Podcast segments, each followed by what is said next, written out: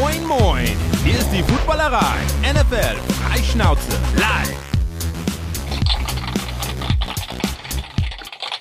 Es ist Montagabend, 19 Uhr, gewohnte Footballerei-Zeit an diesem wirklich wunderschönen Montagabend. Hallo YouTube, hallo Twitch, hallo an alle Podcast-Hörer, wenn ihr euch heute unsere Ausgabe nicht live gebt. Vollstes Verständnis dafür. Gefühlt der erste gute Tag seit, keine Ahnung, acht, neun Monaten oder so.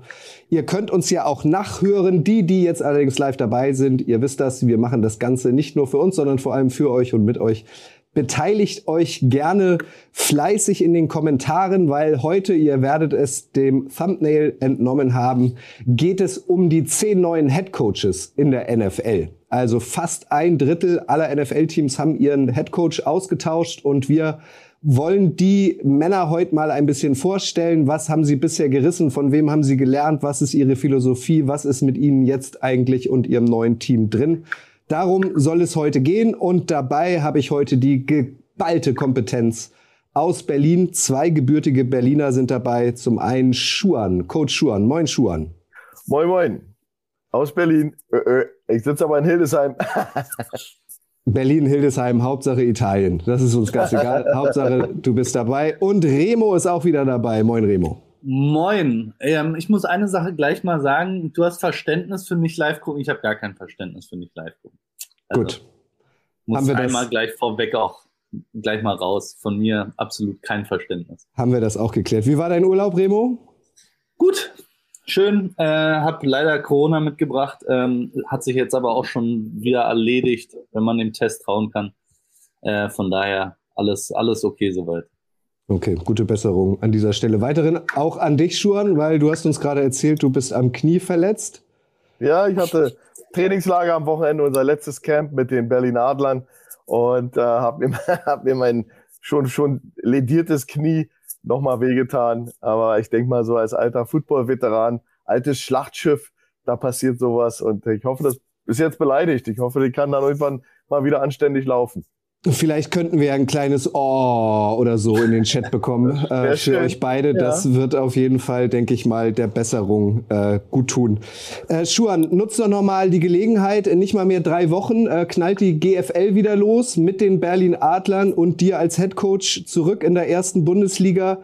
Was können die Berliner und die deutschen Footballfans denn von deiner Truppe dieses Jahr erwarten? Ja, auf jeden Fall werden wir äh, gut vorbereitet sein. Wir haben eine tolle Mannschaft zusammen und äh, höchst motivierte Jungs. Äh, es macht tierisch Spaß, mit den Jungs zu arbeiten. Da haben wir also wirklich äh, alle, der Coaching-Staff und alle super Arbeit gemacht und alle like-minded Spieler aus der Gegend da zusammengetrommelt und ja, wir, wir schauen mal, wie weit wir kommen, aber auf jeden Fall bereiten wir uns ernsthaft vor und sind sicherlich äh, ne, ne, für eine Überraschung gut, denke ich. Ähm, aber die alten, alten Platzhirsche der GFL 1, die sind natürlich auch alle nicht auf den Kopf gefallen.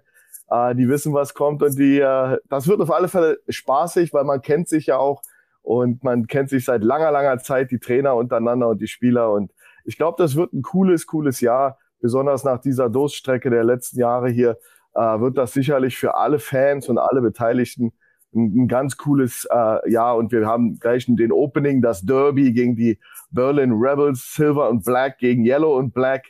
Und das war schon immer aufregend und schön und wird auch jetzt am 22. Mai bei den Rebels im Mommsen-Stadion sicherlich ein cooler Auftakt für 2022 und die GFL 1, also für uns in Berlin. Also, wenn ihr danach dürstet, wieder Live-Football zu schauen ähm, und in der Nähe von Berlin wohnt oder wo auch immer in Deutschland, äh, nutzt die Chance und schaut euch die GFL an. Die ELF geht auch bald wieder los am 4. Juni, also die Zeit ohne Live-Football oh. ist glücklicherweise bald um. Remo, du warst ja. länger im Urlaub, ähm, du wurdest schon doll vermisst, eigentlich in jeder Montagssendung, in der ich auch dabei war, fehlte vielen. Ähm, ja, dein, dein eigentlich montägliches Highlight, da ist natürlich die Frage, hast du dich ein bisschen gehen lassen jetzt in den USA untenrum? Untenrum? Nee, natürlich nicht. Also, ähm, ja, Ihr wisst, in den USA werden die Trends gemacht und ein Trend vergeht aber nicht. Muss man auch ganz klar sagen. An der Stelle schon mal schöne Grüße von äh, unserem Lieblingssponsor, aller Lieblingssponsor Manscaped. Ihr seht es eingeblendet mit dem Code Footballerei20, kriegt ihr auf manscape.com nämlich 20% Rabatt und Free Shipping ja, auf alle Produkte. Also entweder nur den Lawnmower oder gleich das ganze Paket. Ihr kriegt auf alles 20% und Free Shipping. Und wie gesagt, äh, in den USA, manche Trends werden da geboren und manche Trends sind aber auch da, um zu bleiben. Und so ist das auch mit den, naja, sagen wir mal, zumindest ein bisschen begärtnerten äh, Landschaften südlich des Äquators, ja. Das, das bleibt. Also niemand will da mehr Unkraut wuchern sehen. Das ist im Garten, der jetzt auch, Garten oder Balkon, der jetzt ja in der Jahreszeit auch gemacht werden soll, genauso wie bei sich selbst. Man sollte auch da mal ein bisschen Unkraut jäten und das nicht nur, weil jetzt Sommer ist, aber spätestens jetzt. Wir wissen alle, im Winter hier und da sieht der Balkon, der Garten und auch unterhalb der Gürtellinie sieht's manchmal halt aus wie Kraut und Rüben. Aber spätestens, wenn die Sonne rauskommt, wenn die kurzen Hosen kommen, dann tut euch selbst den Gefallen, wenn es wärmer wird. Dann macht da unten mal ein bisschen reiner in der Stube. Dann ist es alles angenehmer. Erstens sieht's besser aus. Zweitens was auch wichtig ist, wenn es jetzt wärmer wird. Man schwitzt nicht so.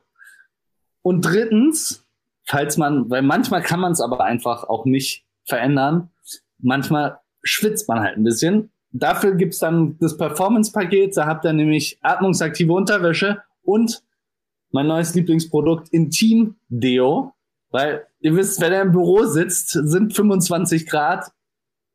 Du, da kannst du, äh, kannst du so viel Gärtnern, wie du willst lieber nochmal eine Team Deo ran. Äh, also, Performance-Paket hat alles mit drin, was er braucht, wirklich. Unter anderem auch eine Kulturbeutel. Jetzt neu. Äh, Guckt euch mal an. Ansonsten, ihr kennt das Lawnmower, auch unter Wasser. Ihr könnt sogar, wenn ihr baden geht, mal Badeurlaub an See. Ich weiß nicht, ob es legal ist überhaupt, aber er funktioniert auch unter Wasser, ja. Und dann habt ihr die Stoppel nicht zu Hause, könnt ihr die gleich im See lassen auch. Ähm, wie gesagt, ohne Gewehr, weiß nicht, ob das legal ist, ob Intim, äh, Intimhaare im öffentlichen Badeseen, ob das ein Problem werden könnte, aber äh, nur ein kleiner Anreiz. Aber erkundigt euch vorher nochmal bei der örtlichen Polizei.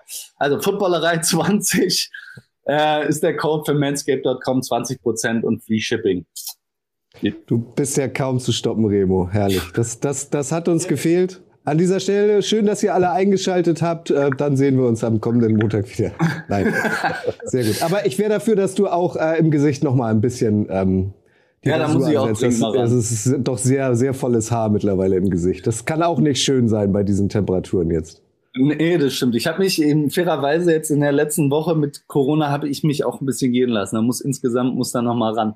Muss auch Gut. noch mal hier und da die Hecke getrimmt werden. Lasst uns einsteigen in unser ursprüngliches Thema. Ähm, umso cooler, dass du heute dabei bist, Schuan, als echter Coach, auch als ehemaliger NFL Europe Coach. Und deswegen würde ich auch gleich mit der Franchise, also eigentlich mit der geilsten Franchise der NFL anfangen und mit der Franchise, die uns alle am meisten positiv überraschen wird, nämlich mit den Jacksonville Jaguars. Ähm, da ist Doug Peterson neuer Trainer.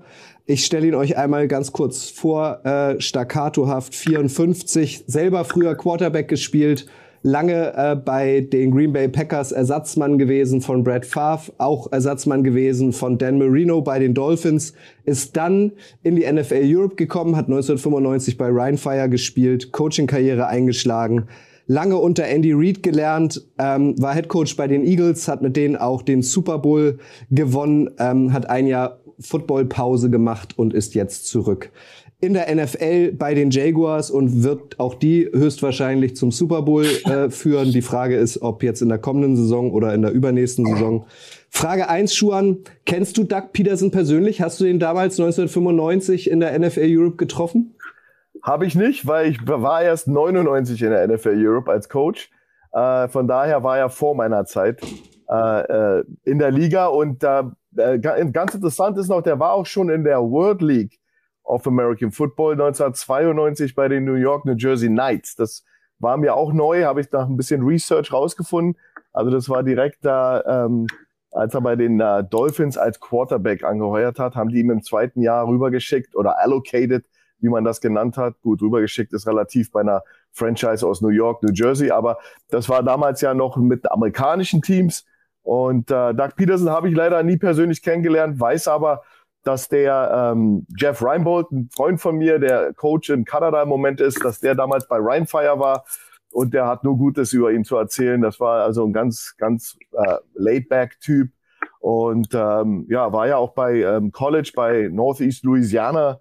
Das ist wohl Louisiana Monroe now, jetzt im Moment dann. Die haben sich umbenannt. Äh, war er als Quarterback und hat eine illustre Karriere, wie du sagst, war lange Backup, auch Dan Marino und äh, äh, Brad Favre. Also das ist jemand, der hat auch eine Credibility, aber persönlich kennengelernt leider nicht. Scheint ein, gilt als Players Coach, sehr, sehr beliebt bei den Spielern. Äh, wir sagen mal, er connected mit den Spielern super. Äh, was auch ganz für ihn auch spricht, ist, dass er keine Unterschiede innerhalb der Mannschaft macht. Also er, ist, er, er gilt als jemand, der auch mit dem Backup-Holder oder Inactive Holder äh, sich beschäftigt. Und ähm, ja, und wegen, die, wegen der eigenen Spielerkarriere ist er eben extrem anerkannt innerhalb der Mannschaft. Und das wird Jacksonville gut tun. Äh, wir kennen ja um, da, um das Drama äh, Urban Meyer und das wird ein ganz neuer, frischer Wind sein. Ähm, ich glaube, dass der da wie die Faust aufs Auge passt für, bei Jacksonville und jemand sein wird, der da auf alle Fälle so ein bisschen mehr Entspanntheit reinbringt und auch so ein bisschen Menschlichkeit, weil Urban Meyer war ja wohl irgendwie äh, ja eher so ein Zombie in der Hinsicht. Aber gut, das äh, muss man sehen. Aber leider, wie du sagst, Kutsche, äh, wie du mich gefragt hast, nie kennengelernt, leider. Ich kenne nicht alle. Aber, aber das beruhigt mich, das, was du jetzt so ausführst, das klingt nach der Perfect Season. Nichts anderes erwarte ich eigentlich auch. Remo, meinst du, ähm, so gemessen an dem Hintergrund von äh, Doug Peterson selbst gespielt, ähm, offensive-minded, äh, dass der ähm, im zweiten Jahr Trevor Lawrence nochmal richtig fulminant weiterentwickelt? Nochmal. Äh, so, also Meyer hat ja schon super Ansätze geleistet in der Entwicklung für Trevor Lawrence. Ähm, aber nee, also ich glaube, schlechter kann es ja nicht werden in Jackson. Das ist schon mal das Erste, aber da ist tatsächlich, hätten sie einstellen können, wen sie wollen. Äh, schlechter hätte es nicht werden können. Ähm, ich bin da noch nicht so völlig überzeugt. Ich war nach dem Super Bowl-Sieg der Eagles ähm, insgesamt nicht davon überzeugt, ob das jetzt die Haupt, ähm, Hauptcredit an Doug Peterson gehen sollte oder war es doch Frank Reich oder wer hat nun das Team geformt am Schluss? Äh, ich weiß es nicht. Ich weiß nur, dass Doug Peterson außer in seiner Meistersaison jetzt kein überaus erfolgreicher oder über die Durchschnitts äh, erfolgreicher Coach war und auch die letzten Jahre bei den Eagles waren eher Mittelmaß. Aber ja, er ist eine Veränderung zu Urban Meyer und er hat zumindest die, die besten Saisons von, von Carson Wentz äh, war er Head Coach. Von daher sollte er doch, und er hat Carson Wentz zumindest, also als er in die Liga kam, war Carson Wentz, sah ja erstmal aus wie ein Nummer eins Quarterback. Und ähm, ich glaube schon, dass Doug Peterson da seinen Anteil dran hat. Und von daher kann es für Trevor Lawrence erstmal nicht schlecht sein. Mike Matthias fragt bei YouTube, ob es äh, bei uns eigentlich auch wieder ein ELF-Talk bald äh, geben wird. Ja, wir arbeiten da gerade an einem Format. Ähm, habt bitte noch ein bisschen Geduld, aber wir haben auf jeden Fall vor, auch die ELF wieder zum Thema zu machen. Schuan, wenn man sich die Koordinatoren, die neuen, äh, bei den Jaguars anguckt. Da hat man zum einen auf der Defensivseite Mike Caldwell, der hat äh, vorher als Inside Linebacker Coach bei den Buccaneers gearbeitet, den Super Bowl gewonnen und auf der offensiven Seite Press Taylor. Beide haben noch nie vorher als Koordinatoren gearbeitet. Wie äh, beurteilst du das? Man hat mit Doug Peterson einen erfahrenen Head Coach, aber zwei Koordinatoren, die bisher noch nicht als Koordinatoren gearbeitet haben. Ist das per se ein Nachteil, weil ihnen die Erfahrung fehlt, oder ist das per se sogar vielleicht ein Vorteil, weil sie unbeleckt in Anführungszeichen an ihre neue Arbeit gehen?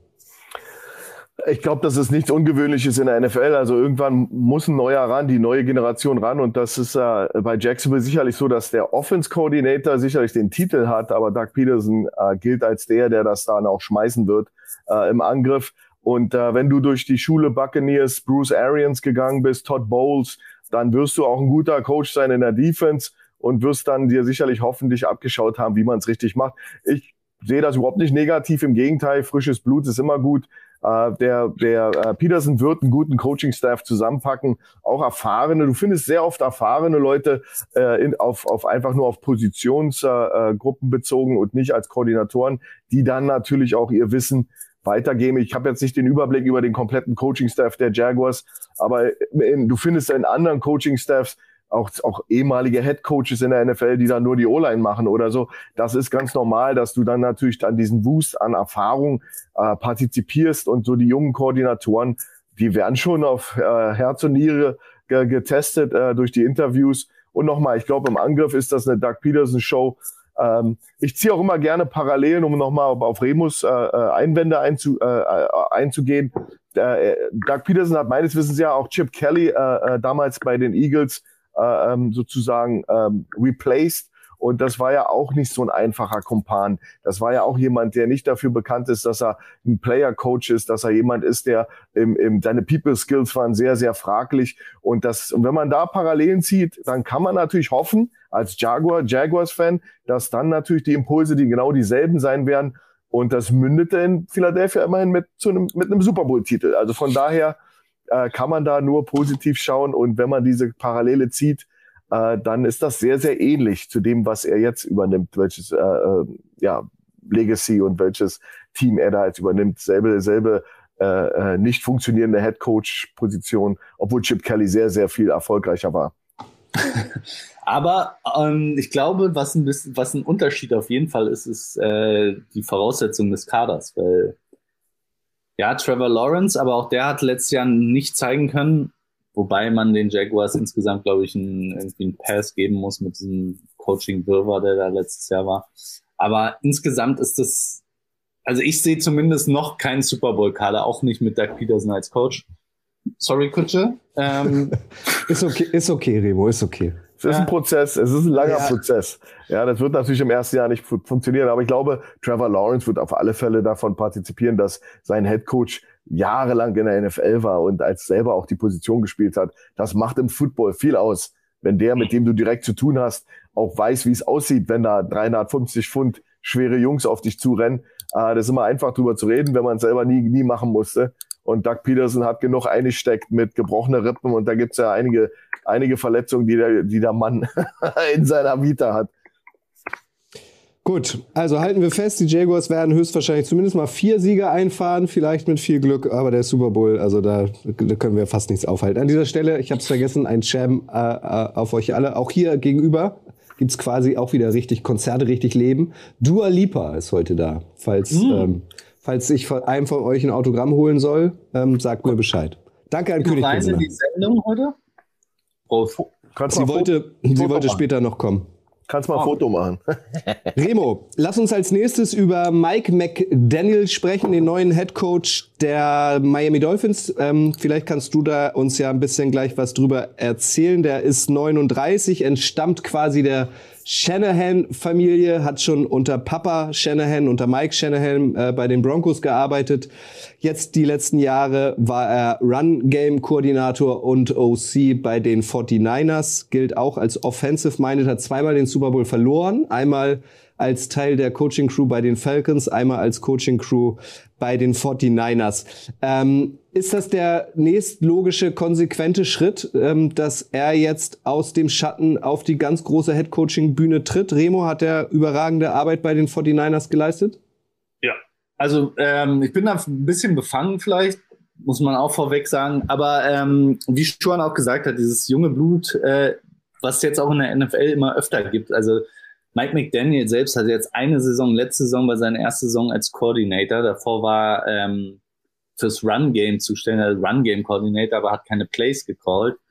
Ähm, von daher äh, kann das relativ schnell gehen und ich, weil Sean McVay war meines Wissens, ähm, hatte gar keinen Coordinator-Job, bevor er Head Coach war. Also es geht manchmal, wenn irgendwie Talent erkannt wird, kann es sehr schnell gehen in der NFL die, der Werdegang von Mike McDaniel ist sehr, sehr stark verknüpft mit, mit, mit dem von Kyle Shanahan oder äh, insgesamt den Shanahans. Also du hast ja gesagt, er war, hat angefangen als, als Intern, also als Praktikant bei Mike Shanahan bei den Broncos und ist dann ähm, über ein paar Stationen dann zu den, zu den Redskins auch gekommen, wo ähm, ja auch Kyle Shanahan im Coaching-Staff war, zusammen mit Sean McVay und äh, Matt LaFleur und ähm, ist dann eigentlich die Station quasi mitgegangen mit Kyle Shanahan. Und Ganz kurz, Remo, an dieser Stelle vielleicht nochmal ein Programmtipp. Ja. Remo und ich haben einen NFL-Boulevard äh, vor ein paar Wochen produziert, nämlich über die Familie Shanahan, über Mike Shanahan und Kyle Shanahan. Falls ihr den noch nicht gehört habt, falls euch das interessiert, äh, so eine Football-Dynastie-Familie findet ihr in der Playlist beim Podcast-Dealer eures Vertrauens. So, entschuldige, Remo, wollte ich noch kurz yes. loswerden. Nein, wichtiger, wichtiger Einwand. Ähm, nee, aber hat ja hat stetig immer die Schritte gemacht, quasi, war immer ähm, Offensive Assistant, mehr oder weniger, dann mal Wide Receiver Coach, dann Run Game Coordinator, auch nicht allzu lang, drei Jahre, ein Jahr Offensive Coordinator und jetzt Head Coach. Ähm, ist ein bisschen, ja, ist ein, also ist nicht ein Typ wie Doug Peterson. Er hat nie selbst gespielt auf der großen Bühne. Ich glaube, High School war das höchste, was der äh, Mann gespielt hat. Und ähm, ist auch von der Statur jetzt, ich wüsste nicht, wo ich ihn hinstellen würde auf dem Footballfeld.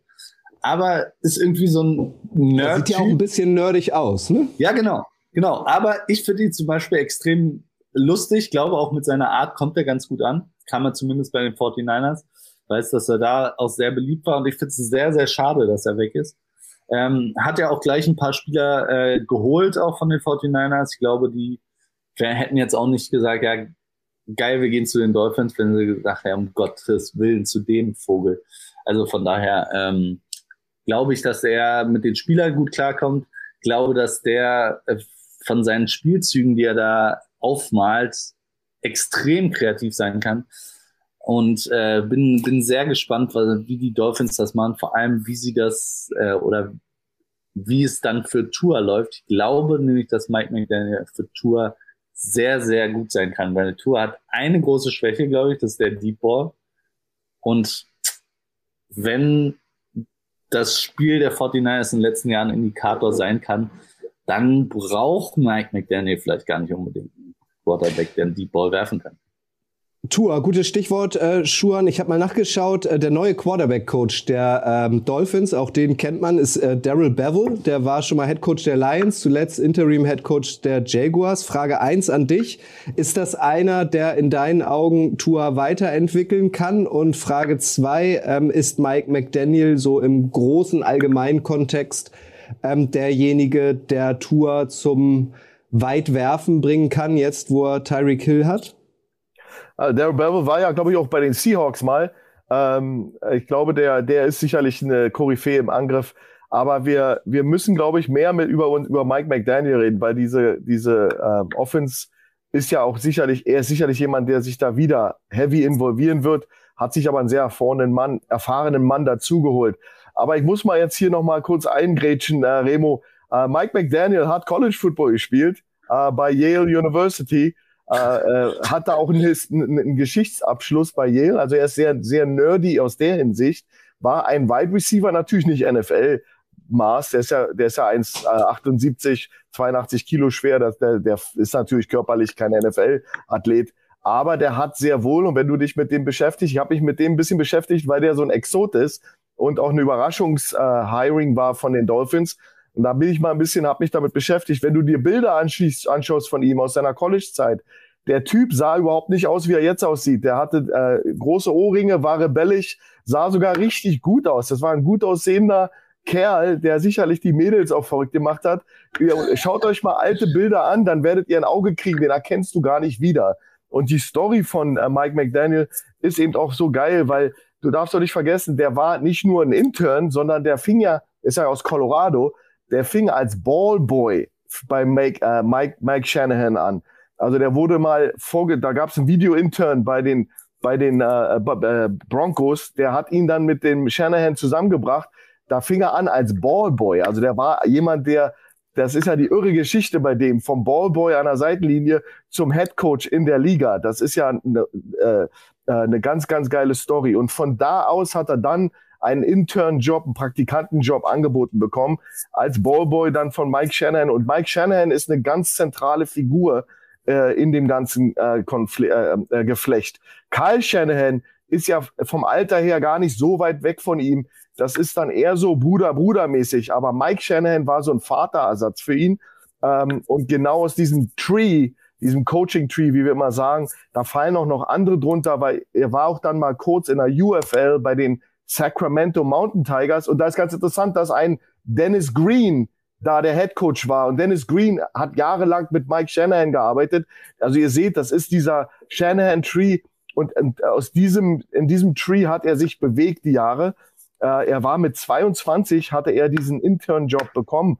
Also mit 22 kriegst du einen Praktikantenjob in der NFL. Also der hat so früh angefangen in der NFL und ist dann eben äh, bei den Redskins, wie du gut gesagt hast, war er eben einer von diesen, äh, diese Wild Bunch, diese McVays, Mc LaFleur, äh, äh, äh, Kyle Shanahan und er war eben auch in diesem legendären Coaching-Staff äh, bei den äh, Washington Redskins damals noch, äh, der aber eigentlich nicht gewonnen hat. Die waren so talentiert im Coaching-Staff, aber haben nicht wirklich was gewonnen. Mike Shanahan war der, der, der Oberdaddy da und war sozusagen der Head Coach und die waren alle die Assistants. Also ist schon eine coole Story. Ähm, war jahrelang, wie du sagst, Wide Receiver Coach etc. Und dann hat er natürlich, der hat schon einen Preis bezahlt, aber er war eben tierisch jung schon äh, involviert und hat natürlich sozusagen das in die Wiege gelegt bekommen. Aber nochmal, der Typ war ein Rebell, der war so ein Skater-Typ. Ich habe mal so einen Bericht über ihn gesehen, der nie auf niemanden gehört hat, der Troublemaker war. Dann hat er in der Highschool ganz gute Noten gehabt und diese ganzen äh, äh, Notensachen war, fielen ihm leicht, weil er ist ja ein Nerd. Und dann ist er nach Yale und der Rest ist Geschichte. Ja, aber er, er ist, er war sehr wohl Footballspieler, aber natürlich auf, auf uh, Ivy League, Ivy League Level nichts Ernsthaftes. Ähm, und ist mittlerweile 17 Jahre hat er Coaching Coaching hinter sich gebracht. Ja, er gilt eben als sehr smart, innovativ, äh, sehr authentisch in seiner Art, auch witzig. Wenn ihr mal Interviews euch anschaut, ist er eben auch ein witziger Kandidat. Ja, also das ist schon eine ganz coole Geschichte. Super Geschichte. Vom Ballboy zum äh, Head Coach und das in 17 Jahren, das ist äh, auf jeden Fall äh, mal eine Karriere. Ich würde noch einen, äh, über einen aus dem Coaching-Staff äh, sprechen wollen und das ist Wes Welker. Den kennen wahrscheinlich einige von euch noch tatsächlich als Aktiven, hat auch lange bei den Patriots gespielt, war äh, Receiver-Coach äh, bei den 49ers und den hat ähm, McDaniel jetzt auch mitgenommen. Schuan, nochmal die Frage an dich. Ähm, wie schwer ist der Sprung als wirklich guter Wide Receiver ähm, und dann zum guten ähm, Wide Receiver Coach. Also Max von Garnier hat diesen Sprung ja auch geschafft. Warum sollte es Wes Welker dann nicht schaffen, oder? Ja, es ist äh, gute Karriere haben als Spieler bedeutet nicht immer gleich, dass du, äh, dass du dann sozusagen auch ein guter Coach wirst. Du musst es eben die Informationen transportieren können zu den Spielern. Du musst analytisch denken können. Und meistens hast du sehr gute Footballspieler, denen es in die, in die Wiege fällt.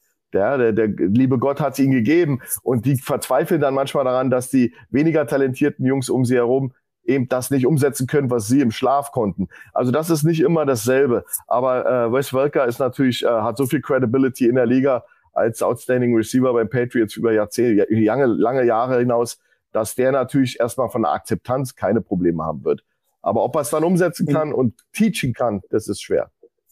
Ich soll dich lieb grüßen von Flo, Remo, äh, bitte beim Tippen äh, muten. Beim Tippen, ja, alles klar. Mach ich. Guck mal, jetzt ähm, haben wir aus dem Konzept gebracht, Flo. Jetzt weiß er gar nicht mehr, was er sagen wollte.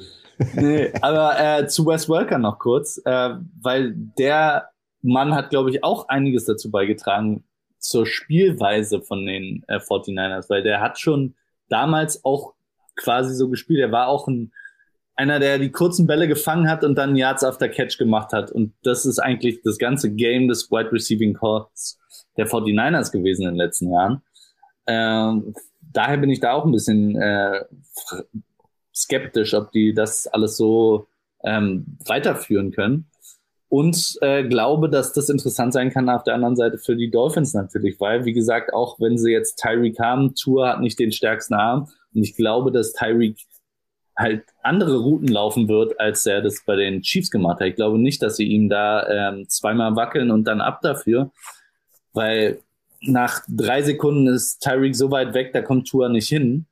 Ich glaube eher, dass sie ähm, Tyreek Hill ein bisschen einsetzen werden, wie nicht genau wie Debo, aber ähm, zumindest im Receiving Game ähnlich zu Debo, indem sie ihn kurz schicken, äh, und ein bisschen vorblocken lassen und ihm einfach versuchen, ein bisschen freien Raum einfach zu geben. Und wenn der ein bisschen Platz vor sich hat, dann äh, tanzt er einen auch nochmal auf der Münze aus und wenn er dann frei ist, dann ab dafür. Äh, ich glaube, dass das eher in die Richtung gehen wird und äh, bin da sehr gespannt, was die sich einfallen lassen zusammen. Ich hatte es eben eigentlich schon mit euch vor, dann hat mich irgendwie Dua Lipa aus dem Konzept gebracht. Ähm, lasst uns doch mal äh, nach jedem Headcoach, den wir abgeschlossen haben, in Anführungszeichen, gebt doch mal eure Einschätzung, ob es mit den neuen Headcoaches eher bergauf oder noch weiter bergab geht. Also angefangen bei Doug Peterson, Schuan Remo. Ähm, werden sie erfolgreicher sein als im Vergleich zur letzten Saison, die Jaguars? Ja, ich weiß nicht, ob das dann unbedingt äh, ein großes, großer Erfolg ist, aber wenn es schlechter wird als letztes Jahr, dann hätten sie ein ganz großes Problem. Also von daher, bei den Jaguars kann es ja nur nach oben gehen. Ich glaube auch, dass ich glaube auch, dass es besser wird. Und äh, du wirst wirklich sehen, dass da auch das Potenzial so ein bisschen ausgespielt wird. Und ähm, die Defense äh, war ja auch, auch ansatzweise, haben die mir manchmal ganz gut gefallen.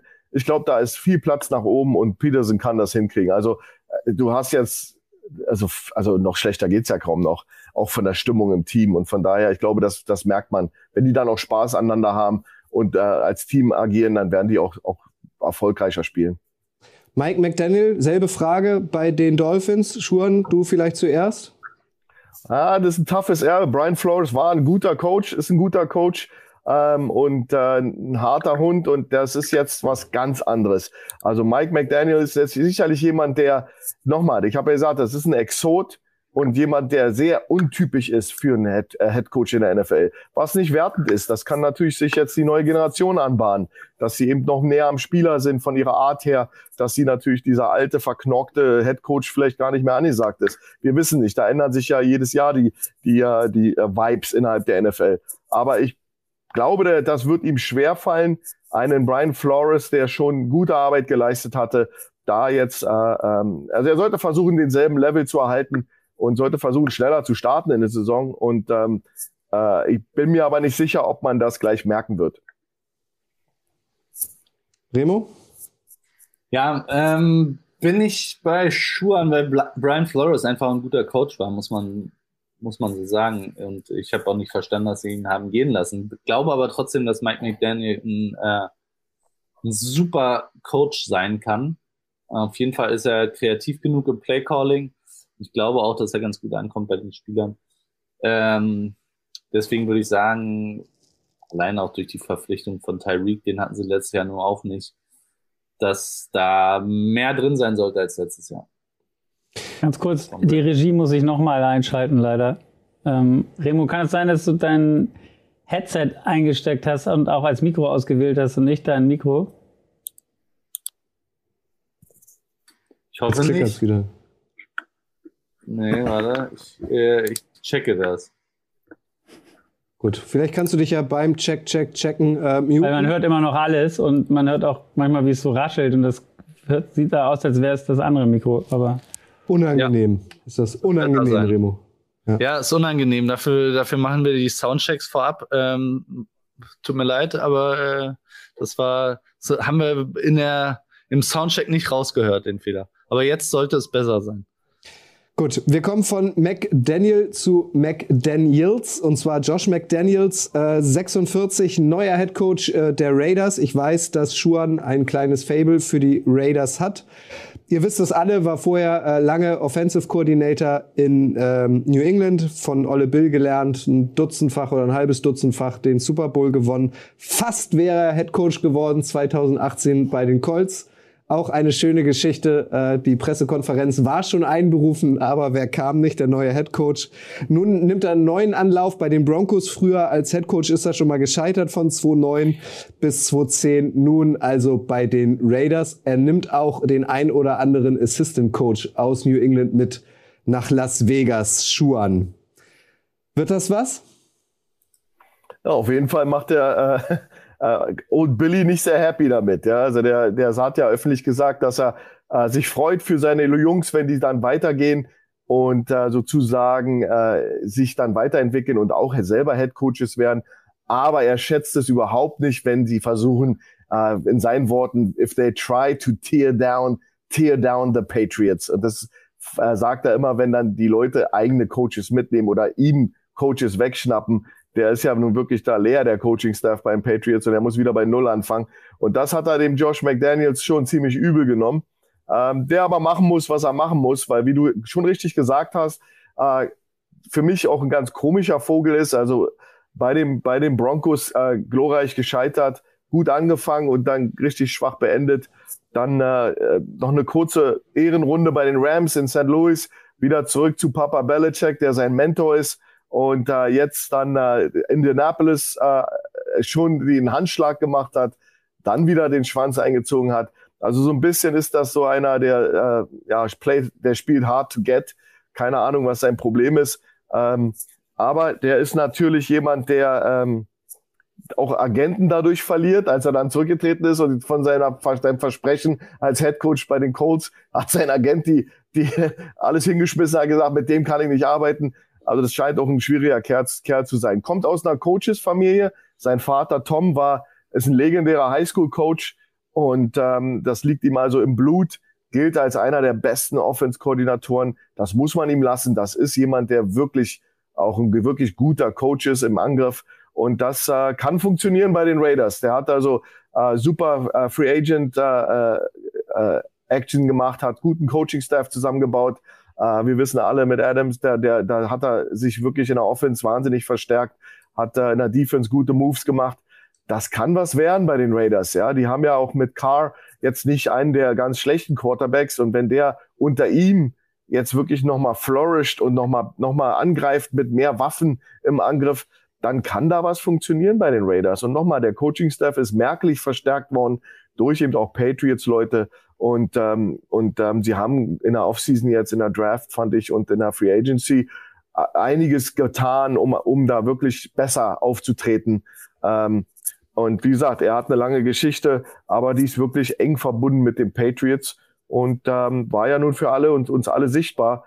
Äh, mehrfacher Super Bowl-Champ, äh, lange mit Brady gearbeitet. Also eine viel bessere Vita kannst du nicht haben. Remo, mit 46, ist er jetzt groß genug, um äh, ohne Olle Bill ähm, Erfolg zu haben?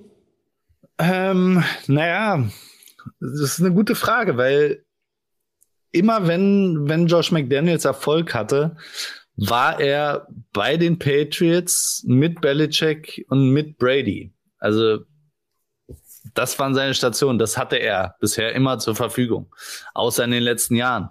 Und da war die Patriots Offense jetzt nicht unbedingt ein Feuerwerk. Also ich habe es mir nicht so gerne angeguckt. Ich glaube, weniger haben sich das gerne angeguckt. Ich glaube, auch Patriots-Fans haben sich das nicht mehr gerne angeguckt. Ähm, ist ein bisschen natürlich, man spielt mit den Karten, die einem gedealt werden, aber du hast, wie im Kartenspiel auch, hast du bessere Karten auf der Hand, kannst du besser oder ist die Erfolgschance viel höher.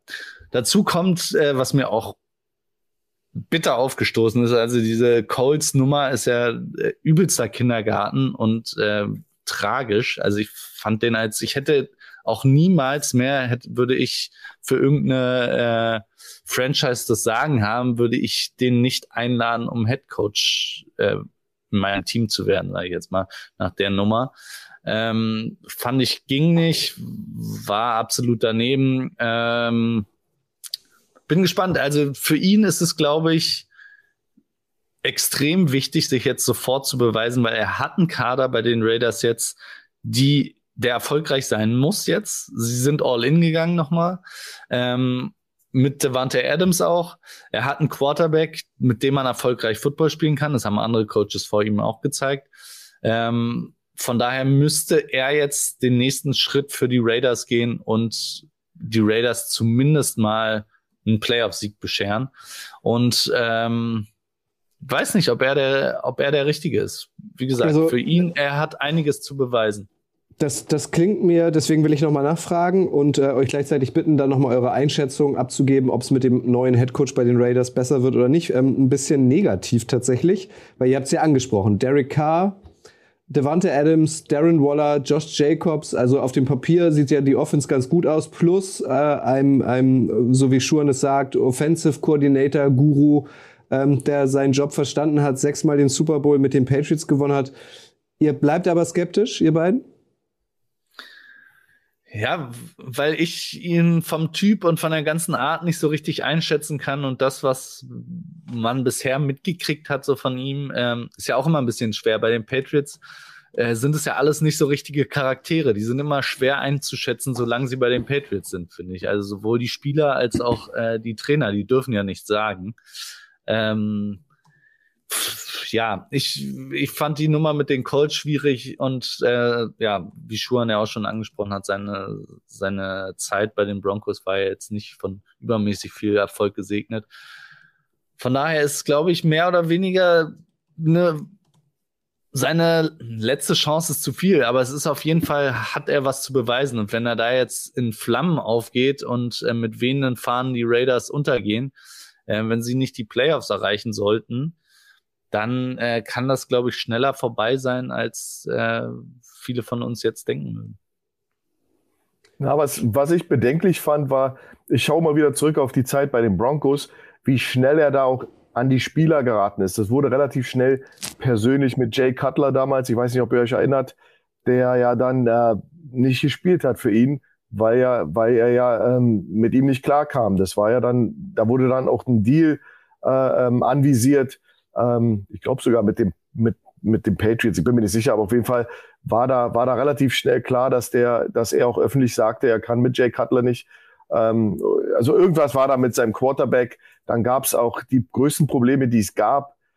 Das ist viel Hörensagen, ich will jetzt nichts Falsches sagen, aber da gab es wohl auch Probleme mit einzelnen Spielern und seiner Ehefrau und das war alles auf einer Ebene, die sehr unprofessionell war und für einen Head Coach eigentlich auf diese Ebene darfst du dich gar nicht begeben. Das kann natürlich jetzt sein, dass man sagt, okay, das waren äh, Kindheitstage, frühe Tage in seiner Karriere. Jetzt ist er reifer, jetzt hat er sich entwickelt. Wir gehen mal, hoffen wir da, da, davon, dass, da hoffen wir, dass das so ist. Aber das war eben auch sehr schnell auf eine Ebene, wo die Spieler, vereinzelte Starspieler auch mit ihm überhaupt nicht konnten als Head Coach. Und das äh, fand ich dann schon ein bisschen befremdend und ich hoffe, dass sich das geändert hat. Aber ich glaube, die, wenn, wenn er sich auf die Offense konzentriert und hoffentlich sehr starke Assistenzcoaches hat, die eben auch das Programm so ein bisschen tragen und ihm helfen, dann kann das sicherlich eine gute Sache werden. In, Assist in, Las Vegas. Assistentcoaches, das ist ein super Stichwort, weil darüber habe ich mich persönlich gefreut. Der Senior Defensive Assistant bei den Raiders ist Rob Ryan. Und wir erinnern uns alle noch, also wirklich liebend gern an die Ryan-Zwillinge. Äh, Rex war ja äh, Head Coach unter anderem bei den Bills und sein äh, Zwillingsbruder Rob war ähm, sein äh, Assistent, ich glaube OC äh, zu der Zeit. Also ähm, Rob Ryan ist tatsächlich ähm, in Las Vegas Rex hat, ähm, ich habe das extra nochmal nachgeschaut, ähm, nach dem ähm, Posten als Headcoach bei den Buffalo Bills ist er in der NFL nicht mehr aufgetaucht. Aber ist das nicht schön, dass Rob Ryan auch, äh, auch wieder dabei ist? Ich, ich mag die beiden einfach optisch. Ich finde, das sind super Zwillinge. Was haltet ihr von den Ryan-Brüdern? Der perfekt, perfekte Fit ist der Rob Ryan. Das ist ein Raider in and out. Der passt natürlich super. Es gibt ja so einen Spruch über Rob, über die Ryan-Brüder. Es gibt keinen Blitz in der, in der, im Football, den die nicht gut finden. Also das ist, äh, das sind ja äh, äh, wilde Typen und ähm, ich finde das gut. Die verkörpern genau diesen, diesen äh, äh, Raider-Gedanken. Ähm, ob jetzt Josh McDaniels die handeln kann, das ist eine andere Sache. Das muss man mal sehen. War nicht äh, Rob Ryan auch der äh, Hauptcharakter bei dieser ganzen Headhunting-Untersuchung bei den Saints damals? in dem, äh, wo auch Sean Payton ja gesperrt war, war nicht äh, Rob Ryan derjenige, der quasi ausgelost hat, dieses, das äh, Kopfgeld? Das kann sein, Greg, Greg Williams Greg war Williams, ja, Greg genau. Williams war also. der DC, genau. Ja. Also das war, aber der war Teil ja. vielleicht des Staffs, ja. Aber die sind wilde, sind wilde Typen, äh, muss man schon ganz ehrlich sagen. Und mal sehen. Mich hat sehr gefreut, auf jeden Fall. Ähm, ähm, dann lass uns. Noch, ja? Ich wollte dazu noch was sagen. Ich weiß nicht, ob ihr das gelesen habt, aber kann es nicht bei Entschuldigung, Raiders auch noch ein ganz anderes Problem auf die zukommen, jetzt wo der nächste Misthaufen nach John Gruden im letzten Jahr jetzt auch noch äh, der Interimspräsident rausgeschmissen wurde und der wohl äh, interne Probleme angeprangert hat, was den Owner im Umgang mit seinen Mitarbeitern und auch gerade Frauen äh, angeht und sich da jetzt an die NFL gewendet hat und ähm, ja, das auch nochmal einen kleinen ja, kann man sagen, Skandal äh, zutage bringen könnte, der dafür sorgt, dass es vielleicht kein so ruhiges Jahr bei den Raiders wird. Ja, das stimmt. War der, war der Präsident, der 18 Jahre äh, bei ja. den Raiders war, der dann jetzt auf, von heute auf morgen gefeuert wird. Ja, das, das, das kann natürlich noch ugly werden. Ja, und ähm, aber hey, das Vegas und die Raiders, was erwartest du? Ja, äh, bei den Ve äh, Vegas Raiders gibt es, glaube ich, äh, nie, wird es auch nie eine ruhige Saison geben. Das passt irgendwie nicht zusammen. Hauptsache Mark Davis findet einen passenden Friseur auf dem Strip. Das wäre wichtig, finde ich, dass sein Topfschnitt auch weiterhin so gut aussieht. Lass uns mal bei der Patriots-Schule bleiben und zu den äh, Giants rüberwechseln. Da ist Brain Dabble ähm, neuer Head Coach, 47, ist auch einer, der bei Olle Bill gelernt hat. Ähm, war die letzten vier äh, Spielzeiten Offensive Coordinator bei den Bills, ähm, hat also auch seinen großen Teil dazu beigetragen, dass diese Offense mit Josh Allen als Quarterback so explosiv war, hat den Jungen zum Elite-Quarterback gemacht, nun erstmals Head Coach. Ich meine, das war im Icing the Kicker Podcast, äh, dem letzten ähm, Schuren, da hast du dich sehr positiv darüber geäußert, ähm, weil gleichzeitig ja auch ähm, mit Joe Schön, äh, der ähm, ein weiterer ähm, Mann von den, von den Bills mitkommt, der jetzt äh, General Manager bei den Giants ist. Wie, wie, wie hast du da in den letzten Wochen und Monaten die Entwicklung wahrgenommen? Brian Dable, der übrigens Kanadier ist, ganz witzig, ja, das ist also, äh, der ist in Kanada geboren. Ähm, der ist ja mit 24 Jahren dann bei den Patriots hat er sozusagen seinen Einstand bekommen von Belichick. Aber sein, sein Mentorship, sein Tree, das sind ja noch ganz andere Namen wie Nick Saban und Eric Mangini. Das sind so die Coaches, die ihn geprägt haben. Nick Saban war ähm, seine zweite Station bei Michigan State, war damals war mit Nick Saban Head Coach noch im College und da war er bei Michigan State 98, 99 als äh, Graduate Assistant. Und äh, diese Leute, diese Coaches haben ihn natürlich in seiner Karriere äh, verfolgt und ihn eben auch ge geformt. Und ähm, ja, der hat, der hat nach meinem Empfinden der, der war überfällig als jemand, der jetzt mal ran darf, weil der ist jetzt seit ewigen Zeiten offen, seit 2009 ist der schon Offense Coordinator in der NFL gewesen bei den Browns, Dolphins, Chiefs. Äh, in Alabama hat er die National Championship mit Nick Saban nochmal gewonnen, dann beim Bills wieder als OC und jetzt mündet das alles in die in dem Head Coaching Job bei den Giants. Also vom Qualifiziertsein ist vom Status seines Wissensstandes und was er geleistet hat und den Preis, den er bezahlt hat in der NFL, war der junge Mann jetzt mal dran. Also das muss man ganz ehrlich sagen, höchst qualifiziert für diesen Job. Wir wissen alle um die Problematik, äh, die im Hintergrund lief bei dem Anheuerungsprozess, An äh, wo die Giants nicht ganz korrekt waren. Aber grundsätzlich äh, ist der natürlich sicherlich jemand, der alles mitbringt um die Giants und man merkt es auch schon bei der Draft. Man merkte, dass da auch äh, ein roter Faden ist bei dem ganzen äh, Gedankengängen, die die haben. Und ich bin da ganz, ganz optimistisch. Ähm, es steht und fällt natürlich bei den Giants alles mit der Quarterback-Frage. Und äh, das ist eben so mein großes Fragezeichen. Ansonsten wird das aufwärts gehen. Da bin ich mir ganz sicher. Der Mann ist einfach zu qualifiziert und auch zu erfahren äh, im Play-Callen und im Offense-Managen, als dass der da scheitern wird. Der muss nur eben die Waffen kriegen und die größte, wichtigste Waffe in der NFL ist eben ein funktionierender Quarterback. Und Daniel Jones wird sicherlich seine, seine letzte Chance kriegen. Aber ich glaube, das ist eine gute Chance, weil da unter diesem Coach kann er sich nochmal beweisen. Aber wie gesagt, der hat eben auch super Mentoren und äh, da sind klingende Namen bei. Und Mangini und so eine Leute, die waren immer wieder, kamen die und haben ihn angeheuert, mitgenommen, haben ihn sozusagen, äh, Mangini bei den Jets damals, dann wieder Belichick äh, und so eine Sache. Und Saban dann spät noch vor ein paar Jahren bei Alabama 2017 also der war ja auf hoher, großer Bühne. Und das ist äh, für mich sicherlich äh, ein positiver äh, äh, Hiring-Prozess äh, gewesen. Also der, die, der Kandidat war super. Ja. ja, genau. Ich glaube, der Prozess war äh, weniger optimal, aber der ja. äh, Kandidat, muss man fairerweise sagen, Brian Dable, der einer der Leute, die sich, glaube ich, ähm, in diesem ganzen Prozess mit am meisten verdient haben, wenn man es äh, so sagen will, auch wenn sich das irgendwie doof anhört. Aber der hat ähm, vor allem in den letzten Jahren ja auch bei den Bills eine Offense äh, mitgeschaffen, die äh, sensationell ist. Ähm, hat sicherlich auch großen Einfluss darauf gehabt, dass äh, Josh Allen die Entwicklung genommen hat, die er genommen hat. Ich glaube, niemand konnte nach der Rookie-Saison von Josh Allen absehen, äh, dass der so schnell ein Top 5 Quarterback in der NFL sein wird. Und ähm, ja, da ist, da hat Brian Dable sicherlich seinen Anteil dran.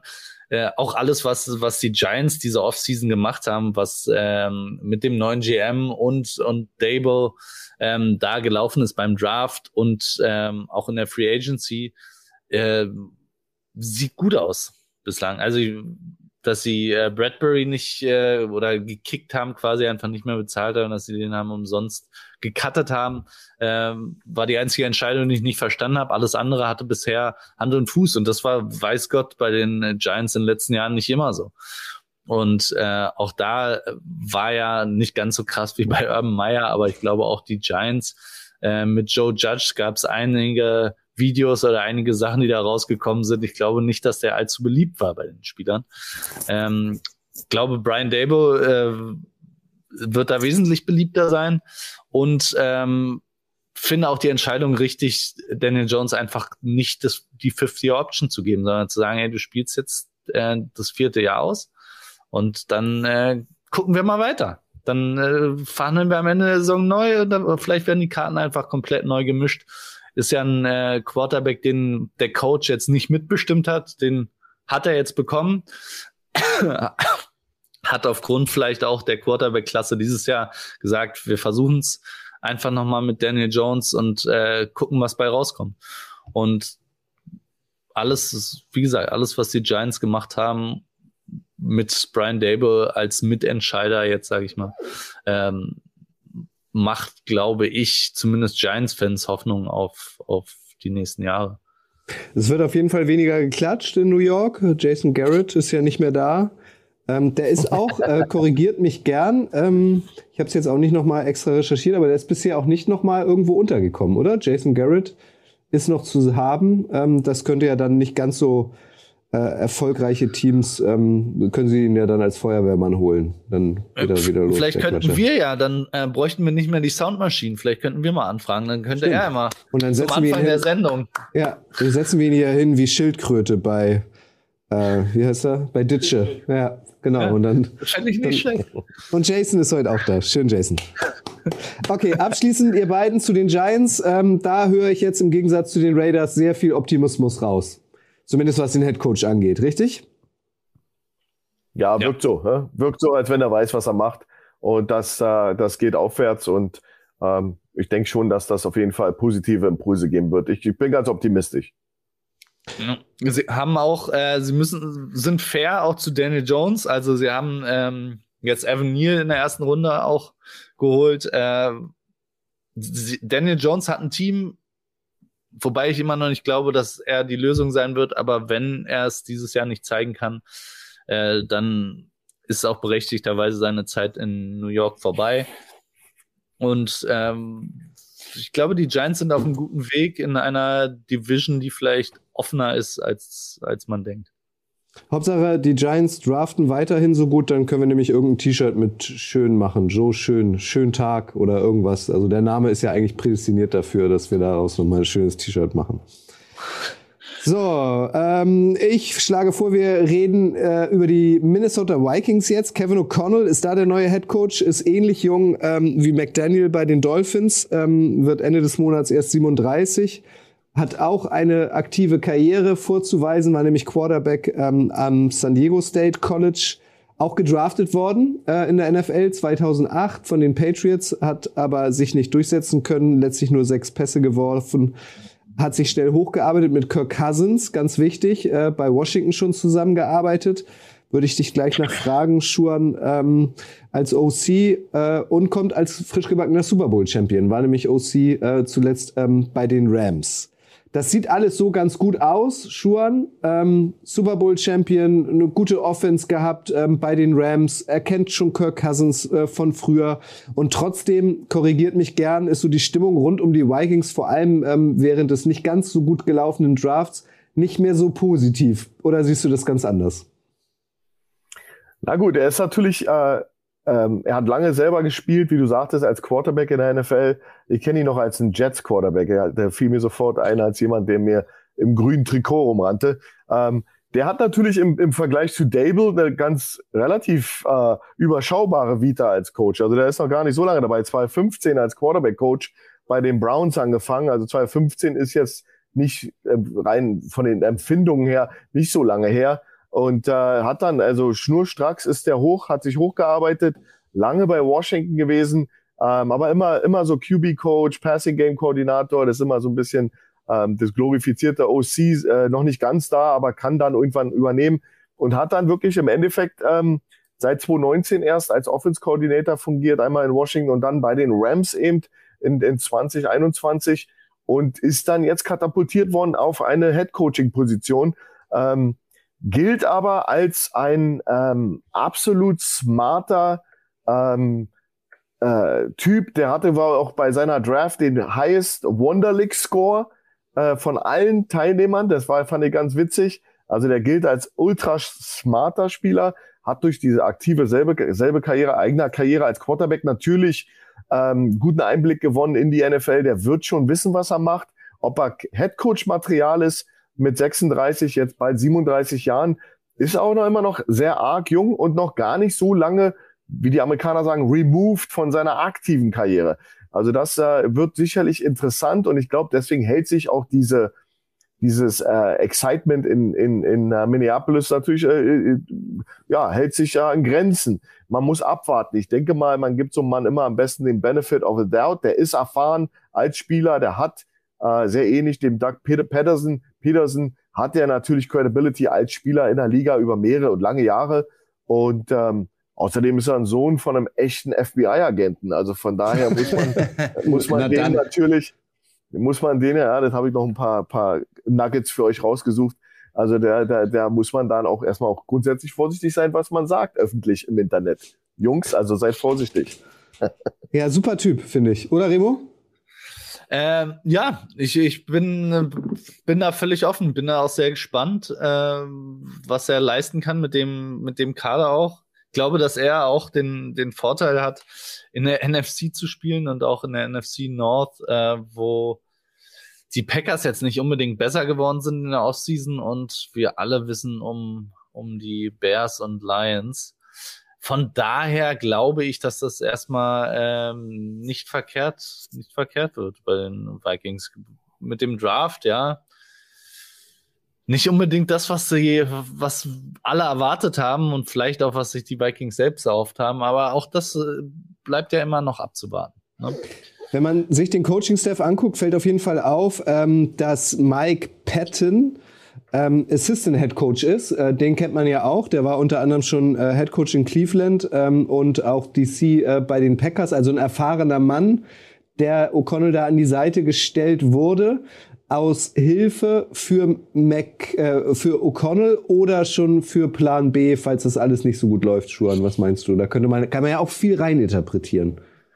Da kann man absolut viel reininterpretieren, aber ich glaube, dass das schlägt in die Kerbe, die ich vorhin andeutete, dass sehr junge Trainer eben auch sich sehr oft erfahrene Leute mit ins Boot holen, die eben ähm, sozusagen auch bei dem Everyday Business helfen. Und O'Connell ist sicherlich jemand, wenn er irgendwas aus seiner Karriere als aktiver Spieler mitgenommen hat, dann hat er hoffentlich über die Schulter geguckt von seinen Head Coaches, die er ja einige erlebt hat. Nochmal, der war bei den Jets, Lions, Dolphins, Chargers, Patriots. Das sind natürlich alles äh, äh, Positionen, wo er eine Menge Coaches hatte, wo er was lernen konnte. Und wenn er das gemacht hat, dann einen Mike Patton hat, der Erfahrung hat über dieses langweilige Business, was ja auch Teil eines Head Coaches Jobs ist.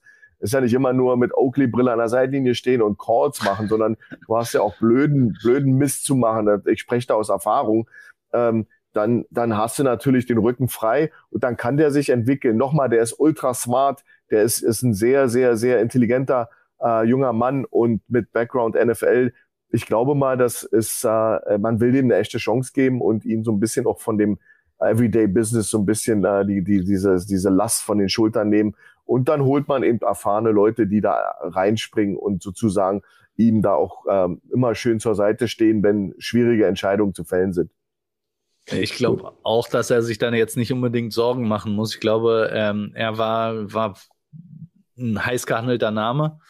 Ähm, und Mike Patton, ich weiß jetzt nicht, ob, ob da äh, irgendwem das Hörnchen schwillt, um es mit Daddys äh, Worten zu sagen, äh, wenn man den Namen hört. Aber ja, ich glaube, er hat da, hat bei den Vikings jetzt erstmal äh, die Zeit, die er braucht. Ich glaube nicht, dass der ein Kandidat ist, der sofort auf dem heißen Stuhl sitzt und von dem jetzt erwartet wird, endlich den Super Bowl nach Minnesota zu holen. Ich glaube, da sind dann doch alle äh, realistisch genug. Und ja, ich bin, ich bin gespannt, wie der sich als, ähm, als Head Coach dann noch macht. Kurze ich meine, Antwort der, bitte. genug Zeit hätte er gehabt, den Leuten über die Schulter zu gucken. Er hat insgesamt in seiner NFL-Karriere sechs Pässe geworfen. Äh, von daher hat er die meiste Zeit hoffentlich damit verbracht, den Coach über die Schulter zu gucken. Kurze Antwort bitte. Ähm, der Trend mit O'Connell bei den Vikings geht nach oben oder nach unten? Ich, ich würde sagen, dass äh, vom Rekord her wird das ähnlich aussehen. Ich glaube, da sind keine Riesensprünge zu erwarten. Ähm, ich glaube aber auch nicht, wie gesagt, dass der irgendwie ein Kandidat ist, der da völlig untergeht. Von daher würde ich sagen, bleibt. Ich glaube, ich glaube, da sind einige empfindliche Löcher zu stopfen im Kader. Das wird eine Weile dauern. Das ist ein Prozess. Ich glaube, der braucht, der braucht ein bisschen Zeit. Ich, glaube, ich hoffe, alle Beteiligten in der Organisation wissen das. Also das, das, da muss er ein bisschen noch, äh, ja, ein bisschen äh, Flick, Flickzeug rausholen und ein paar Löcher stopfen. Wenn ihm das gelingt, dann kann man in, in ein paar Jahren sicherlich mit ihm rechnen als, als jemand, der, weil er auch noch sehr jung ist und ein Energy Guy ist, dass er da dann auch wirklich die Mannschaft dann so zusammenbaut, wie er sie sich vorstellt. Und dann kann, können die sicherlich angreifen. Aber da sind eben doch ein paar, paar blöde, blöde äh, Löcher innerhalb des Kaders, die jetzt erstmal über die nächsten Jahre gelöscht oder gefüllt werden müssen.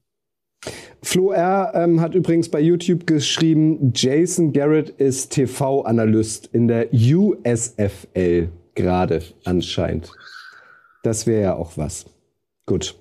Ähm, wir haben ein weiteres Angebot für euch, deswegen an dieser Stelle nochmal Werbung. Wie ihr vielleicht mitbekommen habt, in den letzten Wochen haben Flo, Daniel und ich eine Schlafberatung bei Emma mitgemacht. Wir haben gelernt, äh, optimaler Schlaf ist nicht nur wichtig für Profisportler wie zum Beispiel Fußballer und Fußballer, äh, Footballer und Fußballer, sondern auch für Otto Normalverbraucher äh, wie uns. Wir äh, haben da ein äh, großes ähm, äh, oder wir wurden ausgestattet mit einer neuen Matratze von Emma. Wir haben einen Schlaftracker bekommen. Äh, wir haben ein Gehirnwellenmesser bekommen. Wir haben ein ähm, Schlaftagebuch ausgeführt.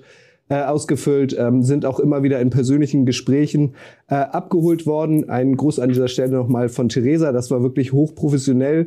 Wir haben alle eine Menge gelernt. Es ging um Atmung, um Herzfrequenz und nicht nur, das wussten wir vorher, Emma macht nicht nur gute, bequeme ähm, Matratzen, sondern bietet viel, viel mehr. Äh, das haben wir jetzt abgeschlossen. Ich habe mich da, ich weiß nicht, wie es dir ging, Flo, äh, sehr gut aufgehoben gefühlt und habe über meine Schlaf, ähm, über meinen Schlafrhythmus ähm, eine Menge gelernt, außer dass er immer noch zu wenig ist. Wie ist es bei dir? Kann ich mir gar nicht vorstellen bei dir, Kutsche. Du schläfst doch so gut. Ähm, nein, äh, ja, also mich hat besonders äh, die, die Themen rund um die Gesundheit äh, interessiert, ähm, weil es sich immer weiter herausstellt, wie wichtig guter Schlaf ist für die, für die Gesundheit und ähm, für das Wohlbefinden. Und deswegen liegt mir äh, guter Schlaf sehr am Herzen und mich hat das begeistert, wie wir da durchgeführt worden sind und was wir darüber gelernt haben.